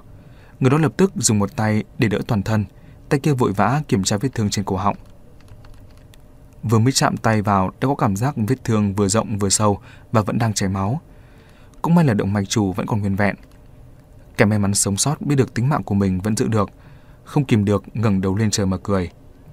Nhưng khí quản của anh ta đã bị thương, vừa mới hít vào một hơi đã bị nhiễm gió lạnh, tiếng cười không thoát ra được, thay vào đó là một chàng ho dữ dội. Sau cơn ho ấy, người đó lảo đảo đứng dậy, thân hình anh ta gầy gò ốm yếu. Anh ta chính là Hàng Văn Trị, kẻ cuối cùng chịu hình phạt của Elmenides. Để có thể thoát khỏi cái chết từ sự trừng phạt của Elmenides, Hàng Văn Trị đương nhiên không chỉ dựa vào may mắn. Ánh sáng của sự sống đã xuất hiện ngay trong thời khắc sinh tử cuối cùng ấy, giúp cho Hàng Văn Trị có được cơ hội đọ sức với đối thủ. Khi Hàng Văn Trị quay mình để va về phía người Elmenides, anh ta biết mình không thể nào chạm tới đối phương được, nên mục đích thực sự của anh ta làm vậy chỉ có một là làm nhiễu loạn phương pháp thích sát của Elmenides, hay là để cơ thể mình ngã xuống đúng vũng máu của A Sơn. Thật may mắn, hai mục đích đó của anh ta đều đã đạt được. Tuy Emenides cứ rách cổ họng của anh ta, nhưng động mạch chủ của anh ta lại tránh được một đòn chí mạng. Còn việc anh ta ngã phục xuống cạnh A Sơn đã tử vong trước đó, khiến cho lượng máu của A Sơn thấm đầy phần đầu phần ngực của anh ta. Như vậy sẽ làm nhiễu loạn phán đoán của Emenides về mức độ mất máu của anh ta. Thế là con người đã gần như đã thua sạch sành xanh này đã lại được hồi sinh ngay dưới tầm mắt của sát thủ Elmenides. Tất nhiên giờ chưa phải là lúc Hàng Văn Trị vội mừng, mà anh ta phải tập trung sức lực cuối cùng của mình để ngăn chặn kế hoạch vượt ngục của Elmenides. Nhưng anh ta cũng biết rằng, so với đối thủ thì sức lực của mình quá yếu ớt. Nếu tự mình đuổi theo hắn thì hiệu quả sẽ chẳng khác nào tự tìm đường chết cả. Bởi vậy, anh ta buộc phải cầu cứu một trợ thủ khác, một trợ thủ hùng mạnh, đủ để khiến cho Elmenides phải đau đầu nhức óc. May mà trợ thủ này đã có sẵn rồi. Anh ta đang ở ngay trên nóc tòa nhà chờ mình. Hàng Văn Trị nghỉ lấy hơi một lát, rồi đúng lúc đang chuẩn bị đi, anh ta bỗng thấy một mảnh giấy để trên mặt A Sơn. Hình ảnh quái dị đó đủ để khiến cho anh ta cảm thấy đáng ngờ. Bèn đưa tay nhặt mảnh giấy đó lên. Đó là một bản thông báo tử vong, nhưng lại không phải dành cho A Sơn. Cái tên người tụ hình trên bản án đó không khỏi khiến cho Hạng Văn Trị cảm thấy bất ngờ. Nhưng khi nghĩ kỹ lại, anh ta lại thấy điều đó cũng dễ hiểu. Nhìn bản thông báo kia, khóe miệng Hàng Văn Trị bỗng hiện lên một nụ cười kỳ dị. Lúc này đây, anh ta có đủ lý do để tin rằng người đang chờ mình trên nóc tòa nhà kia, dù có phải liều cái mạng già của anh ta, cũng sẽ giúp mình cứu vãn thế cục thất bại này. Hàng Văn Trị đi qua đi lại hai bước để nhặt ba mảnh giấy nhuộm đầy máu tươi kia lên. Sau đó anh ta vừa giữ chặt vết thương trên cổ họng mình, vừa đi về phía cầu thang bộ cách đó không xa. Khóa dây xích trên cánh cửa đã bị A Sơn mở ra từ lúc trước. Hàng Văn Trị dùng cả tay và chân để kéo cánh cửa ra, sau đó dốc hết sức lực của mình để chạy lên nóc tòa nhà. 9 tầng cũng không phải là quá cao, nhưng Hàng Văn Trị đang bị thương nặng, bước chân khó tránh khỏi lảo đảo trong tranh, nên anh ta phải mất 7-8 phút thì mới vượt qua được quãng đường này. Sau khi tới tận cùng của cầu thang bộ, anh ta mở cánh cửa nhỏ trước mặt ra rồi xông ra ngoài. Anh ta đã lên tới nóc tòa nhà. Bên ngoài màn đêm tăm tối, gió thu rét buốt, nước mưa lạnh cóng tưới lên vết thương của anh ta, khiến cho cơn đau nhức trào dâng. Hàng Văn Trị biết rằng trợ thủ của mình đang trốn ở một góc nào đó trên nóc nhà này, tay cầm súng có đạn thật và chỉ chờ Đỗ Minh Cường tới nạp mạng thôi. Có điều Đỗ Minh Cường đã không tới đây nữa rồi. Hàng Văn Trị hít một hơi thật sâu rồi dốc toàn lực của mình để hét lên. Bởi anh ta cần phải nhắc cho đối phương biết rằng tình hình hiện giờ đã thay đổi hoàn toàn so với kế hoạch của ban đầu của họ. Nhưng dây thành đới của Hàng Văn Trị vốn đã bị thương nặng từ trước, giờ cổ họng cũng bị cứa rách, nên tiếng hét đó của anh ta chỉ mang lại một trận ho đau đớn. May mà cái dáng vẻ tà tơi của anh ta cũng đủ để cho người đang nấp ở trong bóng tối kia chú ý tới. Không lâu sau, một bóng đen từ góc bên trái xuất hiện. Người đó một tay cầm súng, một tay cầm đèn pin. Trước tiên là dọn đèn vào hàng văn trị, sau đó lại tiến gần lại với tư thế cảnh giác. Vừa đi, anh ta vừa nói nhỏ. Anh sao vậy? Đỗ Minh Cường đâu? Nghe giọng nói là biết người đó chính là Trương Hải Phong, trung đội trưởng của khu trại giam số 4. Chạy... chạy rồi. hắn Văn Trị không nói ra tiếng nữa, anh ta đã không chịu đựng nổi nữa rồi. Đưa tay muốn vịn thứ gì đó nhưng bị hẫng, toàn thân lào đảo rồi đổ ập xuống. Trương Hải Phong vội vã chạy tới giữ lấy đối phương. Lúc này anh ta mới nhìn thấy vết thương đáng sợ ở cổ họng Hằng Văn Trị. Tâm trạng của anh ta hơi trùng xuống. Hằng Văn Trị dùng lời lẽ ngắn gọn nhất để nói về tình thế hiện tại cho đối phương biết. Hắn ngồi xe của sư phụ Thiệu, cải cải trang rồi, dùng máy phát che bớt che bớt nhiệt độ cơ thể. Vừa nói, tay phải của anh ta vừa cố gắng đưa về phía trước mặt của Trương Hải Phong. Trương Hải Phong nhận ra là đối phương muốn đưa cho mình vật gì đó. Bởi thế, anh ta vội đòn lấy mảnh giấy từ trong tay hàng văn trị. Mượn ánh sáng của đèn pin, anh ta xem thật nhanh mấy mảnh giấy đó thì thấy ba mảnh giấy, trên cùng là bản thông báo tử vong. Người tự hình lần lượt là Thẩm Kiến Bình, Hàng Văn Trị và Phương Vị Sơn. Hằng mất Trị đưa tay ra hiệu cứa dao trên cổ họng mình, và nói một cách khó nhọc. Đều, đều chết cả rồi. Trương Hải Phong đương nhiên là hiểu ý của đối phương. Anh ta chỉ cảm thấy từng trận tê buốt trên da đầu của mình, giống như hố băng bị sụp vậy. Nhưng bất ngờ hơn cả là ở hai mảnh giấy cuối cùng, khi Trương Hải Phong đọc được nội dung trên mảnh giấy đó, toàn thân của anh ta bỗng run bần bật lên, giống như bị sét đánh trúng vậy. Mảnh giấy đó viết: Bản thông báo tử vong, người tụ hình. Trương Thiên Dương. Tội danh Vật thân yêu nhất của trường Hải Phong. Ngày thực thi Ngày 11 tháng 10 Người thực thi Eumenides. So với ba bản thông báo tử vong nhuốm đầy máu kia thì mảnh giấy này sạch sẽ hơn. Nhưng trong mắt Trương Hải Phong, từng từ từng chữ trên mảnh giấy đều mang đầy mùi giết chóc và hơi máu tanh đáng sợ hơn rất nhiều. Con mồi nguy hiểm đó đã chạy thoát, sau khi dùng móng vuốt sắc nhọn đó một lúc giết chết ba mạng người, mục tiêu tiếp theo của hắn chính là con trai yêu quý của Trương Hải Phong. Trương Hải Phong hiểu rằng cái đó không hề chỉ phô trương thành thế. Lúc đó, cái đó chẳng qua cũng chỉ là một con thú sắp chết bị kìm chặt trong chiếc còng của mình. Nhưng khi hắn nhìn chính diện vào đôi mắt của anh ta để đưa ra lời uy hiếp sẽ báo thù, cái khí thế đáng sợ đó rõ ràng khiến người khác cảm thấy lạnh đến dựng tóc gáy. Bây giờ con thú đó đã sồng chuồng, hậu quả đúng là không thể nào tưởng tượng nổi. Đến nhân vật như anh Bình mà cũng chỉ trong nháy mắt đã đổ máu tại chỗ, thì đứa con trai bé nhỏ của anh ta có được bao nhiêu phần trăm có thể trốn thoát khỏi sự suy sát của hắn?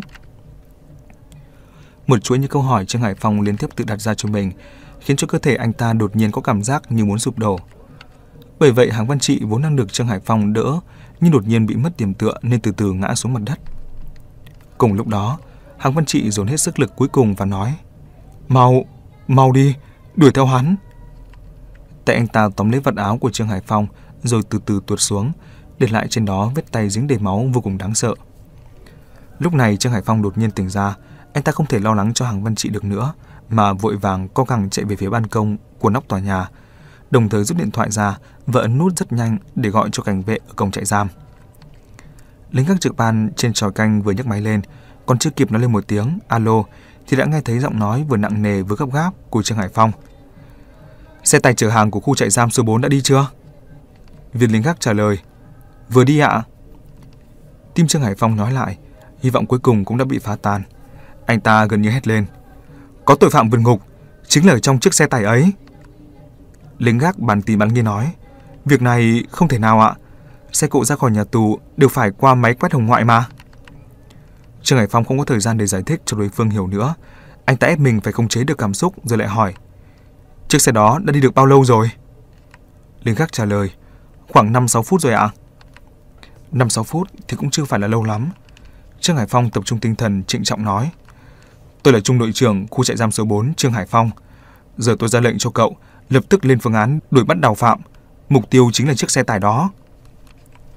Linh gác cũng nhận ra đó là giọng của Trương Hải Phong.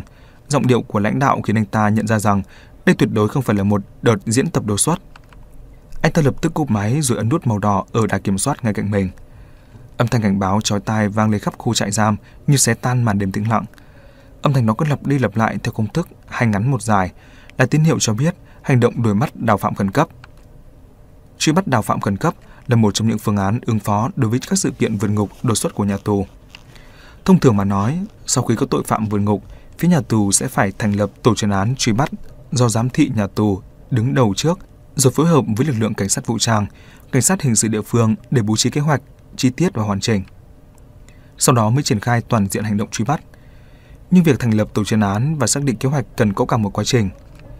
Nếu hành vi vượt ngục vừa mới xảy ra mà lộ trình đào tàu của tội phạm lại rất rõ ràng, thì việc chờ đợi tổ chuyên án rõ ràng sẽ làm kéo dài thời gian hành động. Để ứng phó với tình hình này, cần phải đưa ra phương án truy bắt khẩn cấp trước. Sau khi âm thanh cảnh báo vang lên, các lực lượng cơ động túc chức trong nhà tù phải tổ chức lại với tốc độ nhanh nhất rồi lập tức triển khai hành động truy bắt kẻ vượt ngục mà không cần phải chờ lãnh đạo triệu tập các cuộc họp vạch ra kế hoạch tác chiến nữa. Mục đích là để nắm chặt thời cơ đầu tiên. Bởi trong giai đoạn đầu truy đuổi, việc nắm bắt thời cơ sớm nhất có thể luôn quan trọng hơn việc xây dựng kế hoạch chi tiết cho hành động tác chiến. Tiếng động cảnh báo truyền tới tai Trương Hải Phong khiến cho tâm trạng tuyệt vọng của anh ta được cứu vãn lại phần nào. Quãng đường từ nhà tù vào trong thành phố khá dài mà lại chạy trên đường nhỏ của khu ngoại ô trong đêm tối như thế này thì tốc độ chạy của chiếc xe tải lớn kia chắc không thể nhanh được. Nếu nhà tù dốc toàn lực truy kích thì chưa chắc đã không đuổi kịp chiếc xe ấy. Vừa có suy nghĩ như vậy, Trương Hải Phong chỉ hận một nỗi là không thể bay ngay vào trong xe của mình, rồi đích thân truy kích Đỗ Minh Cường. Sau khi kế hoạch của Hàng Văn Trị thất bại, anh ta đã không còn tin tưởng bất kỳ ai nữa. Anh ta sẽ dùng nòng súng của mình để giết chết Đỗ Minh Cường mà không hề do dự gì thêm. Trương Hải Phong chạy như bay từ nóc tòa nhà xuống. Vừa chạy, anh ta vừa rút điện thoại ra gọi đến phòng quản lý tòa ký túc của trường con trai mình đang học.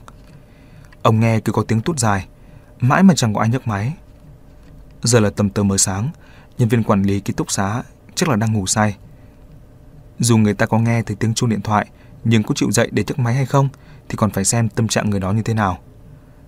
Trong lúc sốt sắng chờ đợi, Trương Hải Phong không khỏi có cảm giác tự trách và hối hận vô cùng. Hôm nay là thứ sáu, lẽ ra anh ta phải đón con trai về nhà.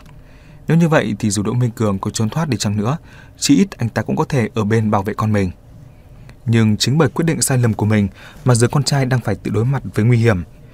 Nếu con trai mình mà có gì bất chắc thì đó sẽ là sự hối hận lớn nhất trong cả cuộc đời của anh ta. Khi chuông điện thoại giao tầm 7-8 hồi, cuối cùng cũng có người nhấc máy. Giọng nói còn đang ngáy ngủ. Alo, tôi là bố của Trương Thiên Dương ở phòng 203. Có một tên tội phạm giết người đang tới tìm Trương Thiên Dương, anh nhất định phải bảo vệ nó. Cái gì? Người nghe điện thoại bị tin dữ dọa cho tỉnh hẳn. Trương Hải Phong nói gấp. Tôi muốn anh đến ngay phòng 203 trông nom con trai tôi. Đóng thật chặt cửa sổ và cửa ra vào. Trừ phí đích thân tôi tới. Nếu không anh không được mở cửa cho bất kỳ ai. Nghe rõ chưa? Giọng nói của anh ta đầy chất mệnh lệnh khiến cho người khác không thể không phục tùng. Đối phương hỏi lại với giọng run rẩy sợ hãi. Vậy, vậy tôi có phải báo cảnh sát không? Trương Hải Phong đáp. Anh đừng lo việc khác. Giờ lập tức lên tầng trông con trai tôi đi. Chờ tới khi đối phương chắc chắn sẽ thực hiện ngay theo ý mình, Trương Hải Phong mới dứt khoát dập máy. Lúc này anh ta đã tới phòng khách ở tầng 1. Vừa chạy như bay về phía nhà để xe bên ngoài, vừa lục lọi danh bạ trên điện thoại di động. Rất nhanh sau đó, anh ta đã tìm được số điện thoại cần tìm. La Phi. Sau khi nhấn nút gọi thì lập tức có người nhấc máy. Dù giờ mới là gần sáng, nhưng giọng nói của đối phương lại rất tỉnh táo và bình tĩnh. La Phi đội cảnh sát hình sự nghe đây. Trương Hải Phong nói luôn. Đỗ Minh Cường trốn rồi. La Phi cũng không tìm được nên ngây người ra giây lát rồi lập tức hỏi lại. Lúc nào? Sao trốn được? Ngay mấy phút trước, hắn đi một chiếc xe tải đã được cải trang trốn khỏi nhà tù. Biển số xe là 17195.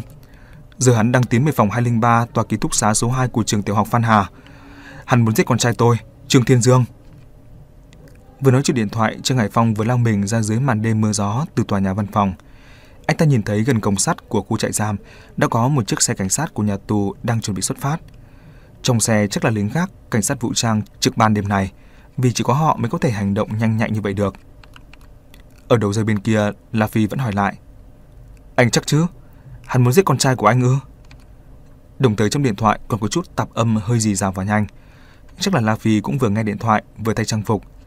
Chắc chắn, hắn đã đưa ra bản thông báo tử vong ghi tên con trai của tôi rồi. Vừa nói Trương Hải Phong vừa chạy gấp ra chiếc xe cảnh sát của mình ở bãi đỗ xe. Anh ta nói tiếp.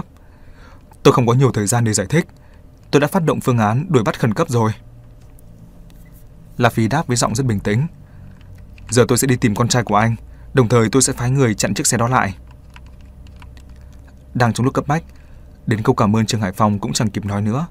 Anh ta chỉ nói ngắn gọn. Được, rồi lập tức tắt máy và ngồi vào ghế trong xe. Trong lúc chạy ra bãi đỗ xe, anh ta đã rút sẵn chìa khóa xe ra. Cắm chìa khóa vào ổ xong, anh ta vặn thật nhanh. Máy nổ của chiếc xe phát ra âm thanh gầm gừ rồi bốc khói như đang rất căm phẫn. Cùng lúc đó, Trương Hải Phong bỗng bị ai đó giáng một cú thật mạnh vào sau gáy. Đòn này không hề phát ra âm thanh gì. Trong khi Trương Hải Phong lại không có chút đề phòng gì hết, nên chẳng kịp lên tiếng thì toàn thân anh ta đã mềm nhũn rồi ngất đi trên ghế lái. Người tấn công anh ta dấn mình lên từ hàng ghế sau, rồi vặn nút điều khiển trên xe để hạ ghế trước nằm ngang ra. Sau đó nhanh nhẹn lôi Trương Hải Phong xuống ghế sau. Người đó cạo chọc đầu, trên người mặc áo tù, chính là Eumenides. Cái trước đó không lâu vừa mới tiến hành một cuộc đại khai sát giới. Elmenides không hề ngồi sau xe của sư phụ Thiệu ra khỏi nhà tù vì đó không phải là kế hoạch vượt ngục thực sự của hắn. Đó chỉ là cái cớ mà thôi. Sau khi cải trang chiếc xe, lợi dụng nhiệt lượng sản sinh từ máy phát của xe để qua được máy quét hồng ngoại, phương án này chỉ khả thi trong lý thuyết, vì để giấu được cả một thanh niên trai tráng, vóc dáng to con như Đỗ Minh Cường thì cần phải lắp cả một cái thùng sắt to đùng mới được. Còn chưa kể việc hoàn thành cải tiến ở phần máy nổ trong xe không hề dễ dàng chút nào. Bởi trong cốp xe đằng trước không thể nào có không gian lớn như vậy được. Cứ cho là công việc cải tiến xe khó khăn như vậy vẫn có thể hoàn thành được thì Đỗ Minh Cường cũng không thể nào yêu cầu sư phụ Thiệu giúp mình triển khai kế hoạch vượt ngục như vậy được. Cho dù quan hệ giữa hắn và sư phụ Thiệu rất tốt, nhưng cũng không tốt đến mức có thể khiến cho đối phương chịu vào sinh ra tử với mình. Hắn cũng chỉ là giúp đỡ thêm về kinh tế cho cuộc sống của sư phụ Thiệu. Nếu như dùng cách đó để tiếp tay cho một tên tù vượt ngục, thì cuộc sống của sư phụ Thiệu coi như sẽ bị hủy hoại hoàn toàn. Bởi thế Đỗ Minh Cường chưa từng đưa ra yêu cầu quá đáng nào với đối phương cả. Logic trong việc này kỳ thực không hề khó để ngẫm ra. Muốn lừa được Hàng Văn Trị và Trương Hải Phong, Đỗ Minh Cường biết rằng mình buộc phải chuẩn bị đầy đủ tất cả các bước đệm. Tất cả những sơ suất và sự sốc nổi vô lý của Đỗ Minh Cường lúc trước kỳ thực đều là trong những bước đệm do hắn cố tình tạo ra. Bởi đó chính là một phần trong kế hoạch vượt ngục thực sự của hắn. Kế hoạch đó bắt đầu kể từ khi Tiểu Thuận bị giết hại. Đúng như Đỗ Minh Cường đã phân tích khi ở dưới tầng hầm tòa nhà văn phòng, những nghi ngờ về hàng văn trị cứ từng chút, từng chút tích dần lên, nhưng hắn vẫn chưa thể chắc chắn được. Cuối cùng, cái chết của Tiểu Thuận làm sáng tỏ hoàn toàn những nghi ngờ trong lòng hắn. Hắn nhìn ra được mục đích của hàng văn trị tiếp cận mình, cũng hiểu được tại sao A Hoa ép hắn phải vượt ngục. Hành vi của hai người đó vừa hay tạo thành một cái bẫy hoàn hảo, một cái bẫy vô cùng nguy hiểm mà Đỗ Minh Cường không thể không nhảy vào. Đỗ Minh Cường thừa biết rằng Hàng Văn Trị sẽ lợi dụng cơ hội vượt ngục để đối phó với mình, nhưng hắn vẫn tham gia vào hành động vượt ngục lần này, bởi khi đó bản thân của hắn đã phải đứng trước một lý do mà không sao từ chối được. Kế hoạch vượt ngục mà Hàng Văn Trị đưa ra đương nhiên là không thể nào thực hiện được, nhưng lại có thể lợi dụng, vì dù sao hơn ai hết, anh ta là người hiểu rõ bố cục lắp đặt hệ thống đường ống ngầm trong nhà tù này nhất. Đỗ Minh Cường quyết định dùng Hàng Văn Trị làm quân cờ của mình để đối phương đưa mình rời khỏi khu trại giam tới gần tòa nhà văn phòng. Nhưng để thoát khỏi nhà tù một cách chót lọt thì Đỗ Minh Cường cần có thêm một quân cờ mang tính quyết định khác, đó chính là Trương Hải Phong. Vậy nên Đỗ Minh Cường cố tình khiến cho Trương Hải Phong phát điên lên trong buổi đại hội toàn khu trại giam, khiến cho mối quan hệ giữa hai người bọn họ sụp tới mức không thể nào cứu vãn nổi. Hắn đưa ra lời uy hiếp tới tính mạng của con trai Trương Hải Phong. Điều này khiến cho bất cứ người làm cha nào trong thiên hạ đều không thể nhẫn nhịn được. Hắn tin rằng Trương Hải Phong nhất định sẽ muốn tiêu diệt mình nhằm trừ hậu họa. Khi Đỗ Minh Cường đưa ra lời uy hiếp, câu nói đáng sợ dồn ép người khác đó, thực ra hắn cố tình để cho Hằng Văn Trị nghe thấy. Hằng Văn Trị nhìn thấy được quyết tâm báo thù của Đỗ Minh Cường và cũng nhìn ra sự sợ hãi phẫn nộ của Trương Hải Phong. Thế là trong lòng anh ta lập tức nghĩ ngay tới một kế hoạch đầy hấp dẫn khó mà từ chối được – đó là lợi dụng cục diện này để trừ khử Đỗ Minh Cường. Bởi vậy, có thể nói chính Đỗ Minh Cường là người đã tạo cơ hội cho Hàng Văn Trị liên thủ với Trương Hải Phong. Còn Hàng Văn Trị trong quá trình kèm cặp Trương Thiên Dương cũng sớm đã có được tín nhiệm của Trương Hải Phong. Vì thế, Đỗ Minh Cường tin tưởng rằng Hàng Văn Trị sẽ không lãng phí mối quan hệ này. Mặt khác, Trương Hải Phong cố tình kết luận cái chết của Tiểu Thuận là do tự sát. Hàng Văn Trị cũng nhờ đó mà nắm được điểm yếu của anh ta. Cùng lúc, đưa ra hai lý do đó cộng thêm lời lẽ trong cương có nhu của Hàng Văn Trị khiến cho Trương Hải Phong đang đứng trước sự uy hiếp của Đỗ Minh Cường. Khi ấy không có lý do gì để không đặt chân lên cùng một chiếc thuyền với Hàng Văn Trị cả. Tất nhiên là việc thực thi kế hoạch vượt ngục lớn như vậy không thể nào chỉ dựa vào phán đoán, bởi có đoán đúng đến mấy thì cũng phải trải qua thực tế thì mới biết được. Chiều qua sư phụ tiệu chạy vào trong tòa nhà văn phòng trú mưa, thực ra là có mục đích. Ông ta nhìn thấy lịch trực ban trong phòng khách, liền nói cho Đỗ Minh Cường biết thông tin Trương Hải Phong trực đêm đó. Vì thế Đỗ Minh Cường mới dám chắc chắn rằng, đúng như hắn mong đợi, Trương Hải Phong và Hạng Văn Trị đã liên thủ với nhau và hai người này hợp sức lại sẽ giúp hắn mở ra cánh cổng tự do. Sư phụ Thiệu còn giúp Đỗ Minh Cường hai việc nhỏ. Một là nói cho đối phương biết biển số xe cảnh sát của Trương Hải Phong. Hai là buổi chiều sau khi chất hàng lên xe xong, ông giả vờ đánh mất chìa khóa để được ở lại trại giam. Cho tới khi nhận được tín hiệu của Đỗ Minh Cường, ông sẽ lái xe rời khỏi đó. Hai việc này chẳng qua chỉ là chuyện nhỏ. Ngoài ra sư phụ Thiệu không hề biết gì về kế hoạch khác của Đỗ Minh Cường. Thậm chí ông còn không biết hắn muốn vượt ngục, càng không biết hắn sẽ giết người. Vì như vậy, sau khi mọi việc xảy ra, sư phụ Thiệu sẽ không bị liên lụy. Lúc đêm khuya, bốn phạm nhân của phòng giam 424 đã bắt đầu hành trình vượt ngục của họ. Nhìn bề ngoài tướng nhà hàng văn trị đang khống chế mọi thứ, nhưng kỳ thực hắn ta chỉ là một quân cờ trong tay của Đỗ Minh Cường. Hắn biết rằng cả bọn chắc chắn có thể đến được khu nhà văn phòng một cách an toàn, bởi Trương Hải Phong đã giúp họ xử lý các chướng ngại phía trước. Ví dụ như điều chỉnh kế hoạch trực ban trong tòa nhà văn phòng đêm đó. Sau khi bốn người đến được tầng hầm của tòa nhà văn phòng, kế hoạch của hàng văn trị đã chết yểu rồi. Trong khi đó, kế hoạch của Đỗ Minh Cường mới chính thức bắt đầu. Thực ra, đối với Amenides, ba người hàng văn trị, Thẩm Kiến Bình và Phương Vị Sơn có thể giết cũng được mà không giết cũng được. Trước tiên nói về hàng văn trị, sau khi chân tướng cái chết của Tiểu Thuận bị bại lộ, anh ta đương nhiên là phải nhận hình phạt thích đáng. Còn Thẩm Kiến Bình và Phương Vị Sơn vốn đã là những kẻ mang trọng tội, giờ lại thêm một lần vượt ngục thất bại thì tương lai của bọn họ cũng chẳng mấy khả quan. Thế nên ba người đó đều không được tính là những kẻ mà pháp luật không thể trừng trị nổi và cũng chẳng cần phiền đến Elmenides phải ra tay.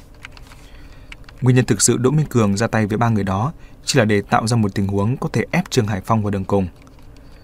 Việc Hàng Văn Trị may mắn thoát chết đương nhiên cũng là một chi tiết đã được Đỗ Minh Cường dàn xếp sẵn vì hắn cần Hàng Văn Trị báo tin cho trường Hải Phòng rằng mình đã ẩn nấp trong xe tải của sư phụ Thiệu để vượt ngục. Việc này lại cần phải có mẹo vì bỗng dưng đem kế hoạch vượt ngục của mình ra nói cho Hàng Văn Trị biết, anh ta sẽ ắt hẳn sinh nghi. Trước tiên, Đỗ Minh Cường tập trung phân tích và bóc tách âm mưu của Hàng Văn Trị, vừa khiến cho đối phương khiếp sợ, vừa để đối phương cho rằng mình là một kẻ thích khoe khoang và rất tự cao.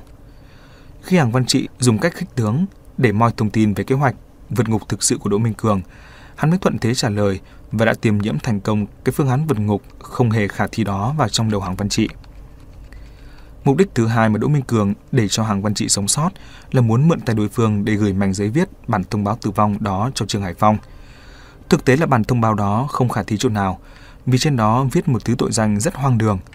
Tội danh đó vừa không phạm pháp, cũng chẳng phải làm trái đạo đức gì hết. Bởi thế đương nhiên không thuộc phạm vi đối tượng chịu sự xét xử của Eminides. Đó là một bản thông báo tử vong vô hiệu. Hàng Văn Trị và Trương Hải Phòng lẽ ra đều có cơ hội để nhìn ra được sơ hở trong đó – nhưng những bước đệm mà Đỗ Minh Cường tạo ra trước đó đã quá đầy đủ.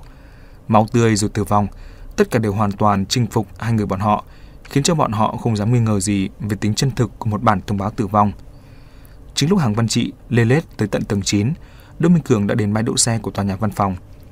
Sau đó phát hiện tín hiệu cho sư phụ Thiệu, lái xe rời khỏi nhà tù. Còn hắn thì lén chui vào xe cảnh sát của Trương Hải Phong, ngồi yên chờ đợi quỷ kiến sầu xuất hiện. Thời gian sư phụ Thiệu rời khỏi nhà tù cũng vừa khớp, sau khi Hàng Văn Trị và Trương Hải Phong gặp mặt, sư phụ Thiệu cũng vừa lái xe rời khỏi đó chưa lâu. Điều này khiến cho Trương Hải Phong nhen nhóm hy vọng truy kích. Đỗ Minh Cường có thể nắm chắc 100% rằng Trương Hải Phong nhất định sẽ phát động phương án truy bắt đào phạm khẩn cấp. Khi được thầy huấn luyện từ hồi còn nhỏ, hiểu về nhà tù cũng là một trong những môn mà Elmenides bắt buộc phải học. Bởi vậy, hắn thừa biết nhà tù cảnh giới rất nghiêm ngặt, thông thường muốn vượt ngục được còn khó hơn là lên trời. Nên nếu muốn được tự do, hy vọng duy nhất đó là khiến cho cả nhà tù rơi vào tình trạng khẩn cấp. Đỗ Minh Cường biết rõ về quy tắc sinh tồn trong nhà tù và cũng biết tất cả các kế hoạch ứng phó với tình huống đó đột ngột phát sinh của phía nhà tù, trong đó có phương án truy bắt đào phạm khẩn cấp. Phương án đó là một cơ chế phản ứng nhanh, mà nhanh thì thường đi kèm với vội. Khi phía nhà tù rơi vào trạng thái vội, thì tù nhân âm mưu muốn vượt ngục mới có được cơ hội thực sự. Sau khi phát động phương án khẩn cấp, người vội vã nhất chắc chắn là Trương Hải Phong, bởi việc quá lo lắng cho đứa con trai sẽ khiến anh ta bị nhiễu loạn. Anh ta chỉ tập trung suy nghĩ vào việc làm sao để điều động được lực lượng tới bảo vệ an toàn cho con trai. Còn toàn bộ sức lực thì đã dồn vào việc đuổi bắt kẻ vừa trốn khỏi nhà tù là Đỗ Minh Cường mà thôi. Khi đầu óc và thể lực gần như bị vắt kiệt, anh ta sao có thể tránh khỏi một đòn mạnh từ đối thủ đã có sự chuẩn bị kỹ lưỡng từ trước. Bởi thế Đỗ Minh Cường mới thành công trong việc đánh cho Trương Hải Phong bất tỉnh ngay trong xe. Trong thời gian ngắn nhất, hắn thay bộ quần áo tù ra và mặc quần áo cảnh sát, đội mũ cảnh sát của Trương Hải Phong vào. Sau đó hắn lấy súng của Trương Hải Phong rồi dùng vải trói thật chặt và nhét cả vải vào miệng của đối phương. Xong rồi mọi việc, hắn leo lên ghế lái phía trước rồi bật đèn khởi động xe. Phía ngoài cổng nhà tù, một chiếc xe cảnh sát đi đằng trước đã qua kiểm tra của lính gác và đang rời khỏi nhà tù. Cánh cổng sắt của nhà tù đã được mở ra ngay sau khi loa cảnh báo phát ra. Bởi cánh cửa sắt nặng trịch đó đóng mở quả thực quá chậm, mà trong truy quét khẩn cấp thì lại là hành động phải tranh thủ từng giây từng phút, nên trong phương án truy bắt đào phạm khẩn cấp đã nhấn mạnh việc phải mở cổng sắt trước nhằm thuận tiện cho lực lượng truy bắt ra vào. Đỗ Minh Cường đạp chân ga thật mạnh, chiếc xe cảnh sát lập tức tăng tốc về phía cổng nhà tù. Khi đó khóe miệng của Đỗ Minh Cường khẽ nở một nụ cười. Cánh cổng nhà tù đã được mở ra, chiếc xe mà Đỗ Minh Cường đang lái là dòng xe cảnh sát tốc độ cao. Tay phải của hắn đang cầm một khẩu súng đã lên đạn. Giờ thì ai có thể ngăn cản hắn rời khỏi nhà tù được kia chứ? Hai lính gác đứng chặn ở cổng nhà tù và đưa ra tín hiệu cho chiếc xe cảnh sát thứ hai đang tiến về phía mình dừng lại để kiểm tra. Tuy hai lính gác đều cầm súng có đạn thật, nhưng họ không hề có ý nghĩ sẽ nổ súng vào chiếc xe phía trước. Bởi từ xa trông thấy biển số xe, họ đã biết ngay người ngồi trong xe chính là Trương Hải Phong. Ngày 10 phút trước, chính vị đội trưởng của trung đội 4 này đã hạ lệnh truy bắt khẩn cấp, nên về lúc này, chiếc xe chạy như bay tới gần phía họ cũng chẳng có gì bất thường cả. Mấy lính gác thật không thể ngờ được kẻ đang bị cảnh sát truy đuổi lúc này lại đang ngồi ở ghế lái trong xe, nên việc kiểm tra xe của bọn họ chẳng qua cũng chỉ là làm cho đúng quy định mà thôi. Thoáng một cái, chiếc xe đó đã tiến gần tới chỗ họ, nhưng tốc độ xe thì không hề giảm xuống chút nào. Không chỉ vậy, đèn xe phía trước còn dọi thẳng khiến cho hai viên lính gác không tài nào mở mắt ra được. Cho tới lúc đó, lính gác mới nhận ra là chiếc xe kia không hề có ý dừng lại, và họ theo phản xạ tránh nhanh sang một bên để tránh bị chiếc xe đâm phải. Chiếc xe cảnh sát kéo theo tiếng gió vù vù, gần như đi sát qua người bọn họ, rồi lướt qua và nhanh chóng biến mất trong màn mưa đêm. Hai viên lính gác nhìn nhau nói, Ôi mẹ ơi, xếp trương điên rồi à? Trong lời nói của họ có chút sợ hãi. Cho tới giờ, họ vẫn chưa phát hiện ra bí mật trong chiếc xe mà chỉ nghĩ rằng do phạm nhân nằm trong địa bàn cai quản của mình vượt ngục nên đang lúc khẩn cấp, trước Hải Phòng hơi mất bình tĩnh thôi. Dù gì con người đó thường ngày đều hành sự rất khoát, to gan và còn rất dữ dằn. Bởi thế, cái danh quỷ kiến sâu đã như sấm rội bên tay bọn họ từ rất lâu rồi. Đỗ Minh Cường ngồi trong xe từ hắt ra một cái, cuối cùng cũng cảm thấy nhẹ nhõm hơn một chút. Hắn không hề sợ mấy lính gác sẽ cố tình chặn xe. Có điều nếu như vậy, hắn e là sẽ buộc phải nổ súng. Làm hại đến tính mạng của lính khác ít nhiều cũng bôi thêm vết đen lên toàn bộ kế hoạch của hắn. Mặc dù thầy từng dạy hắn rằng, cảnh sát và kẻ tội phạm đều là kẻ thù của họ, nhưng tấm gương đau khổ lúc trước khiến hắn không muốn làm tổn hại đến tính mạng của nhiều người vô tội hơn nữa. Đỗ Minh Cường khẽ đặt cầu súng xuống ghế phụ ở bên cạnh, sau đó hạ cửa kính xe xuống một chút. Gió lạnh đem theo những hạt mưa bay tới, tắp vào vầng trán nóng rực của hắn. Hắn ra sức hít thở như để tận hưởng bầu không khí tự do lâu ngày gặp lại.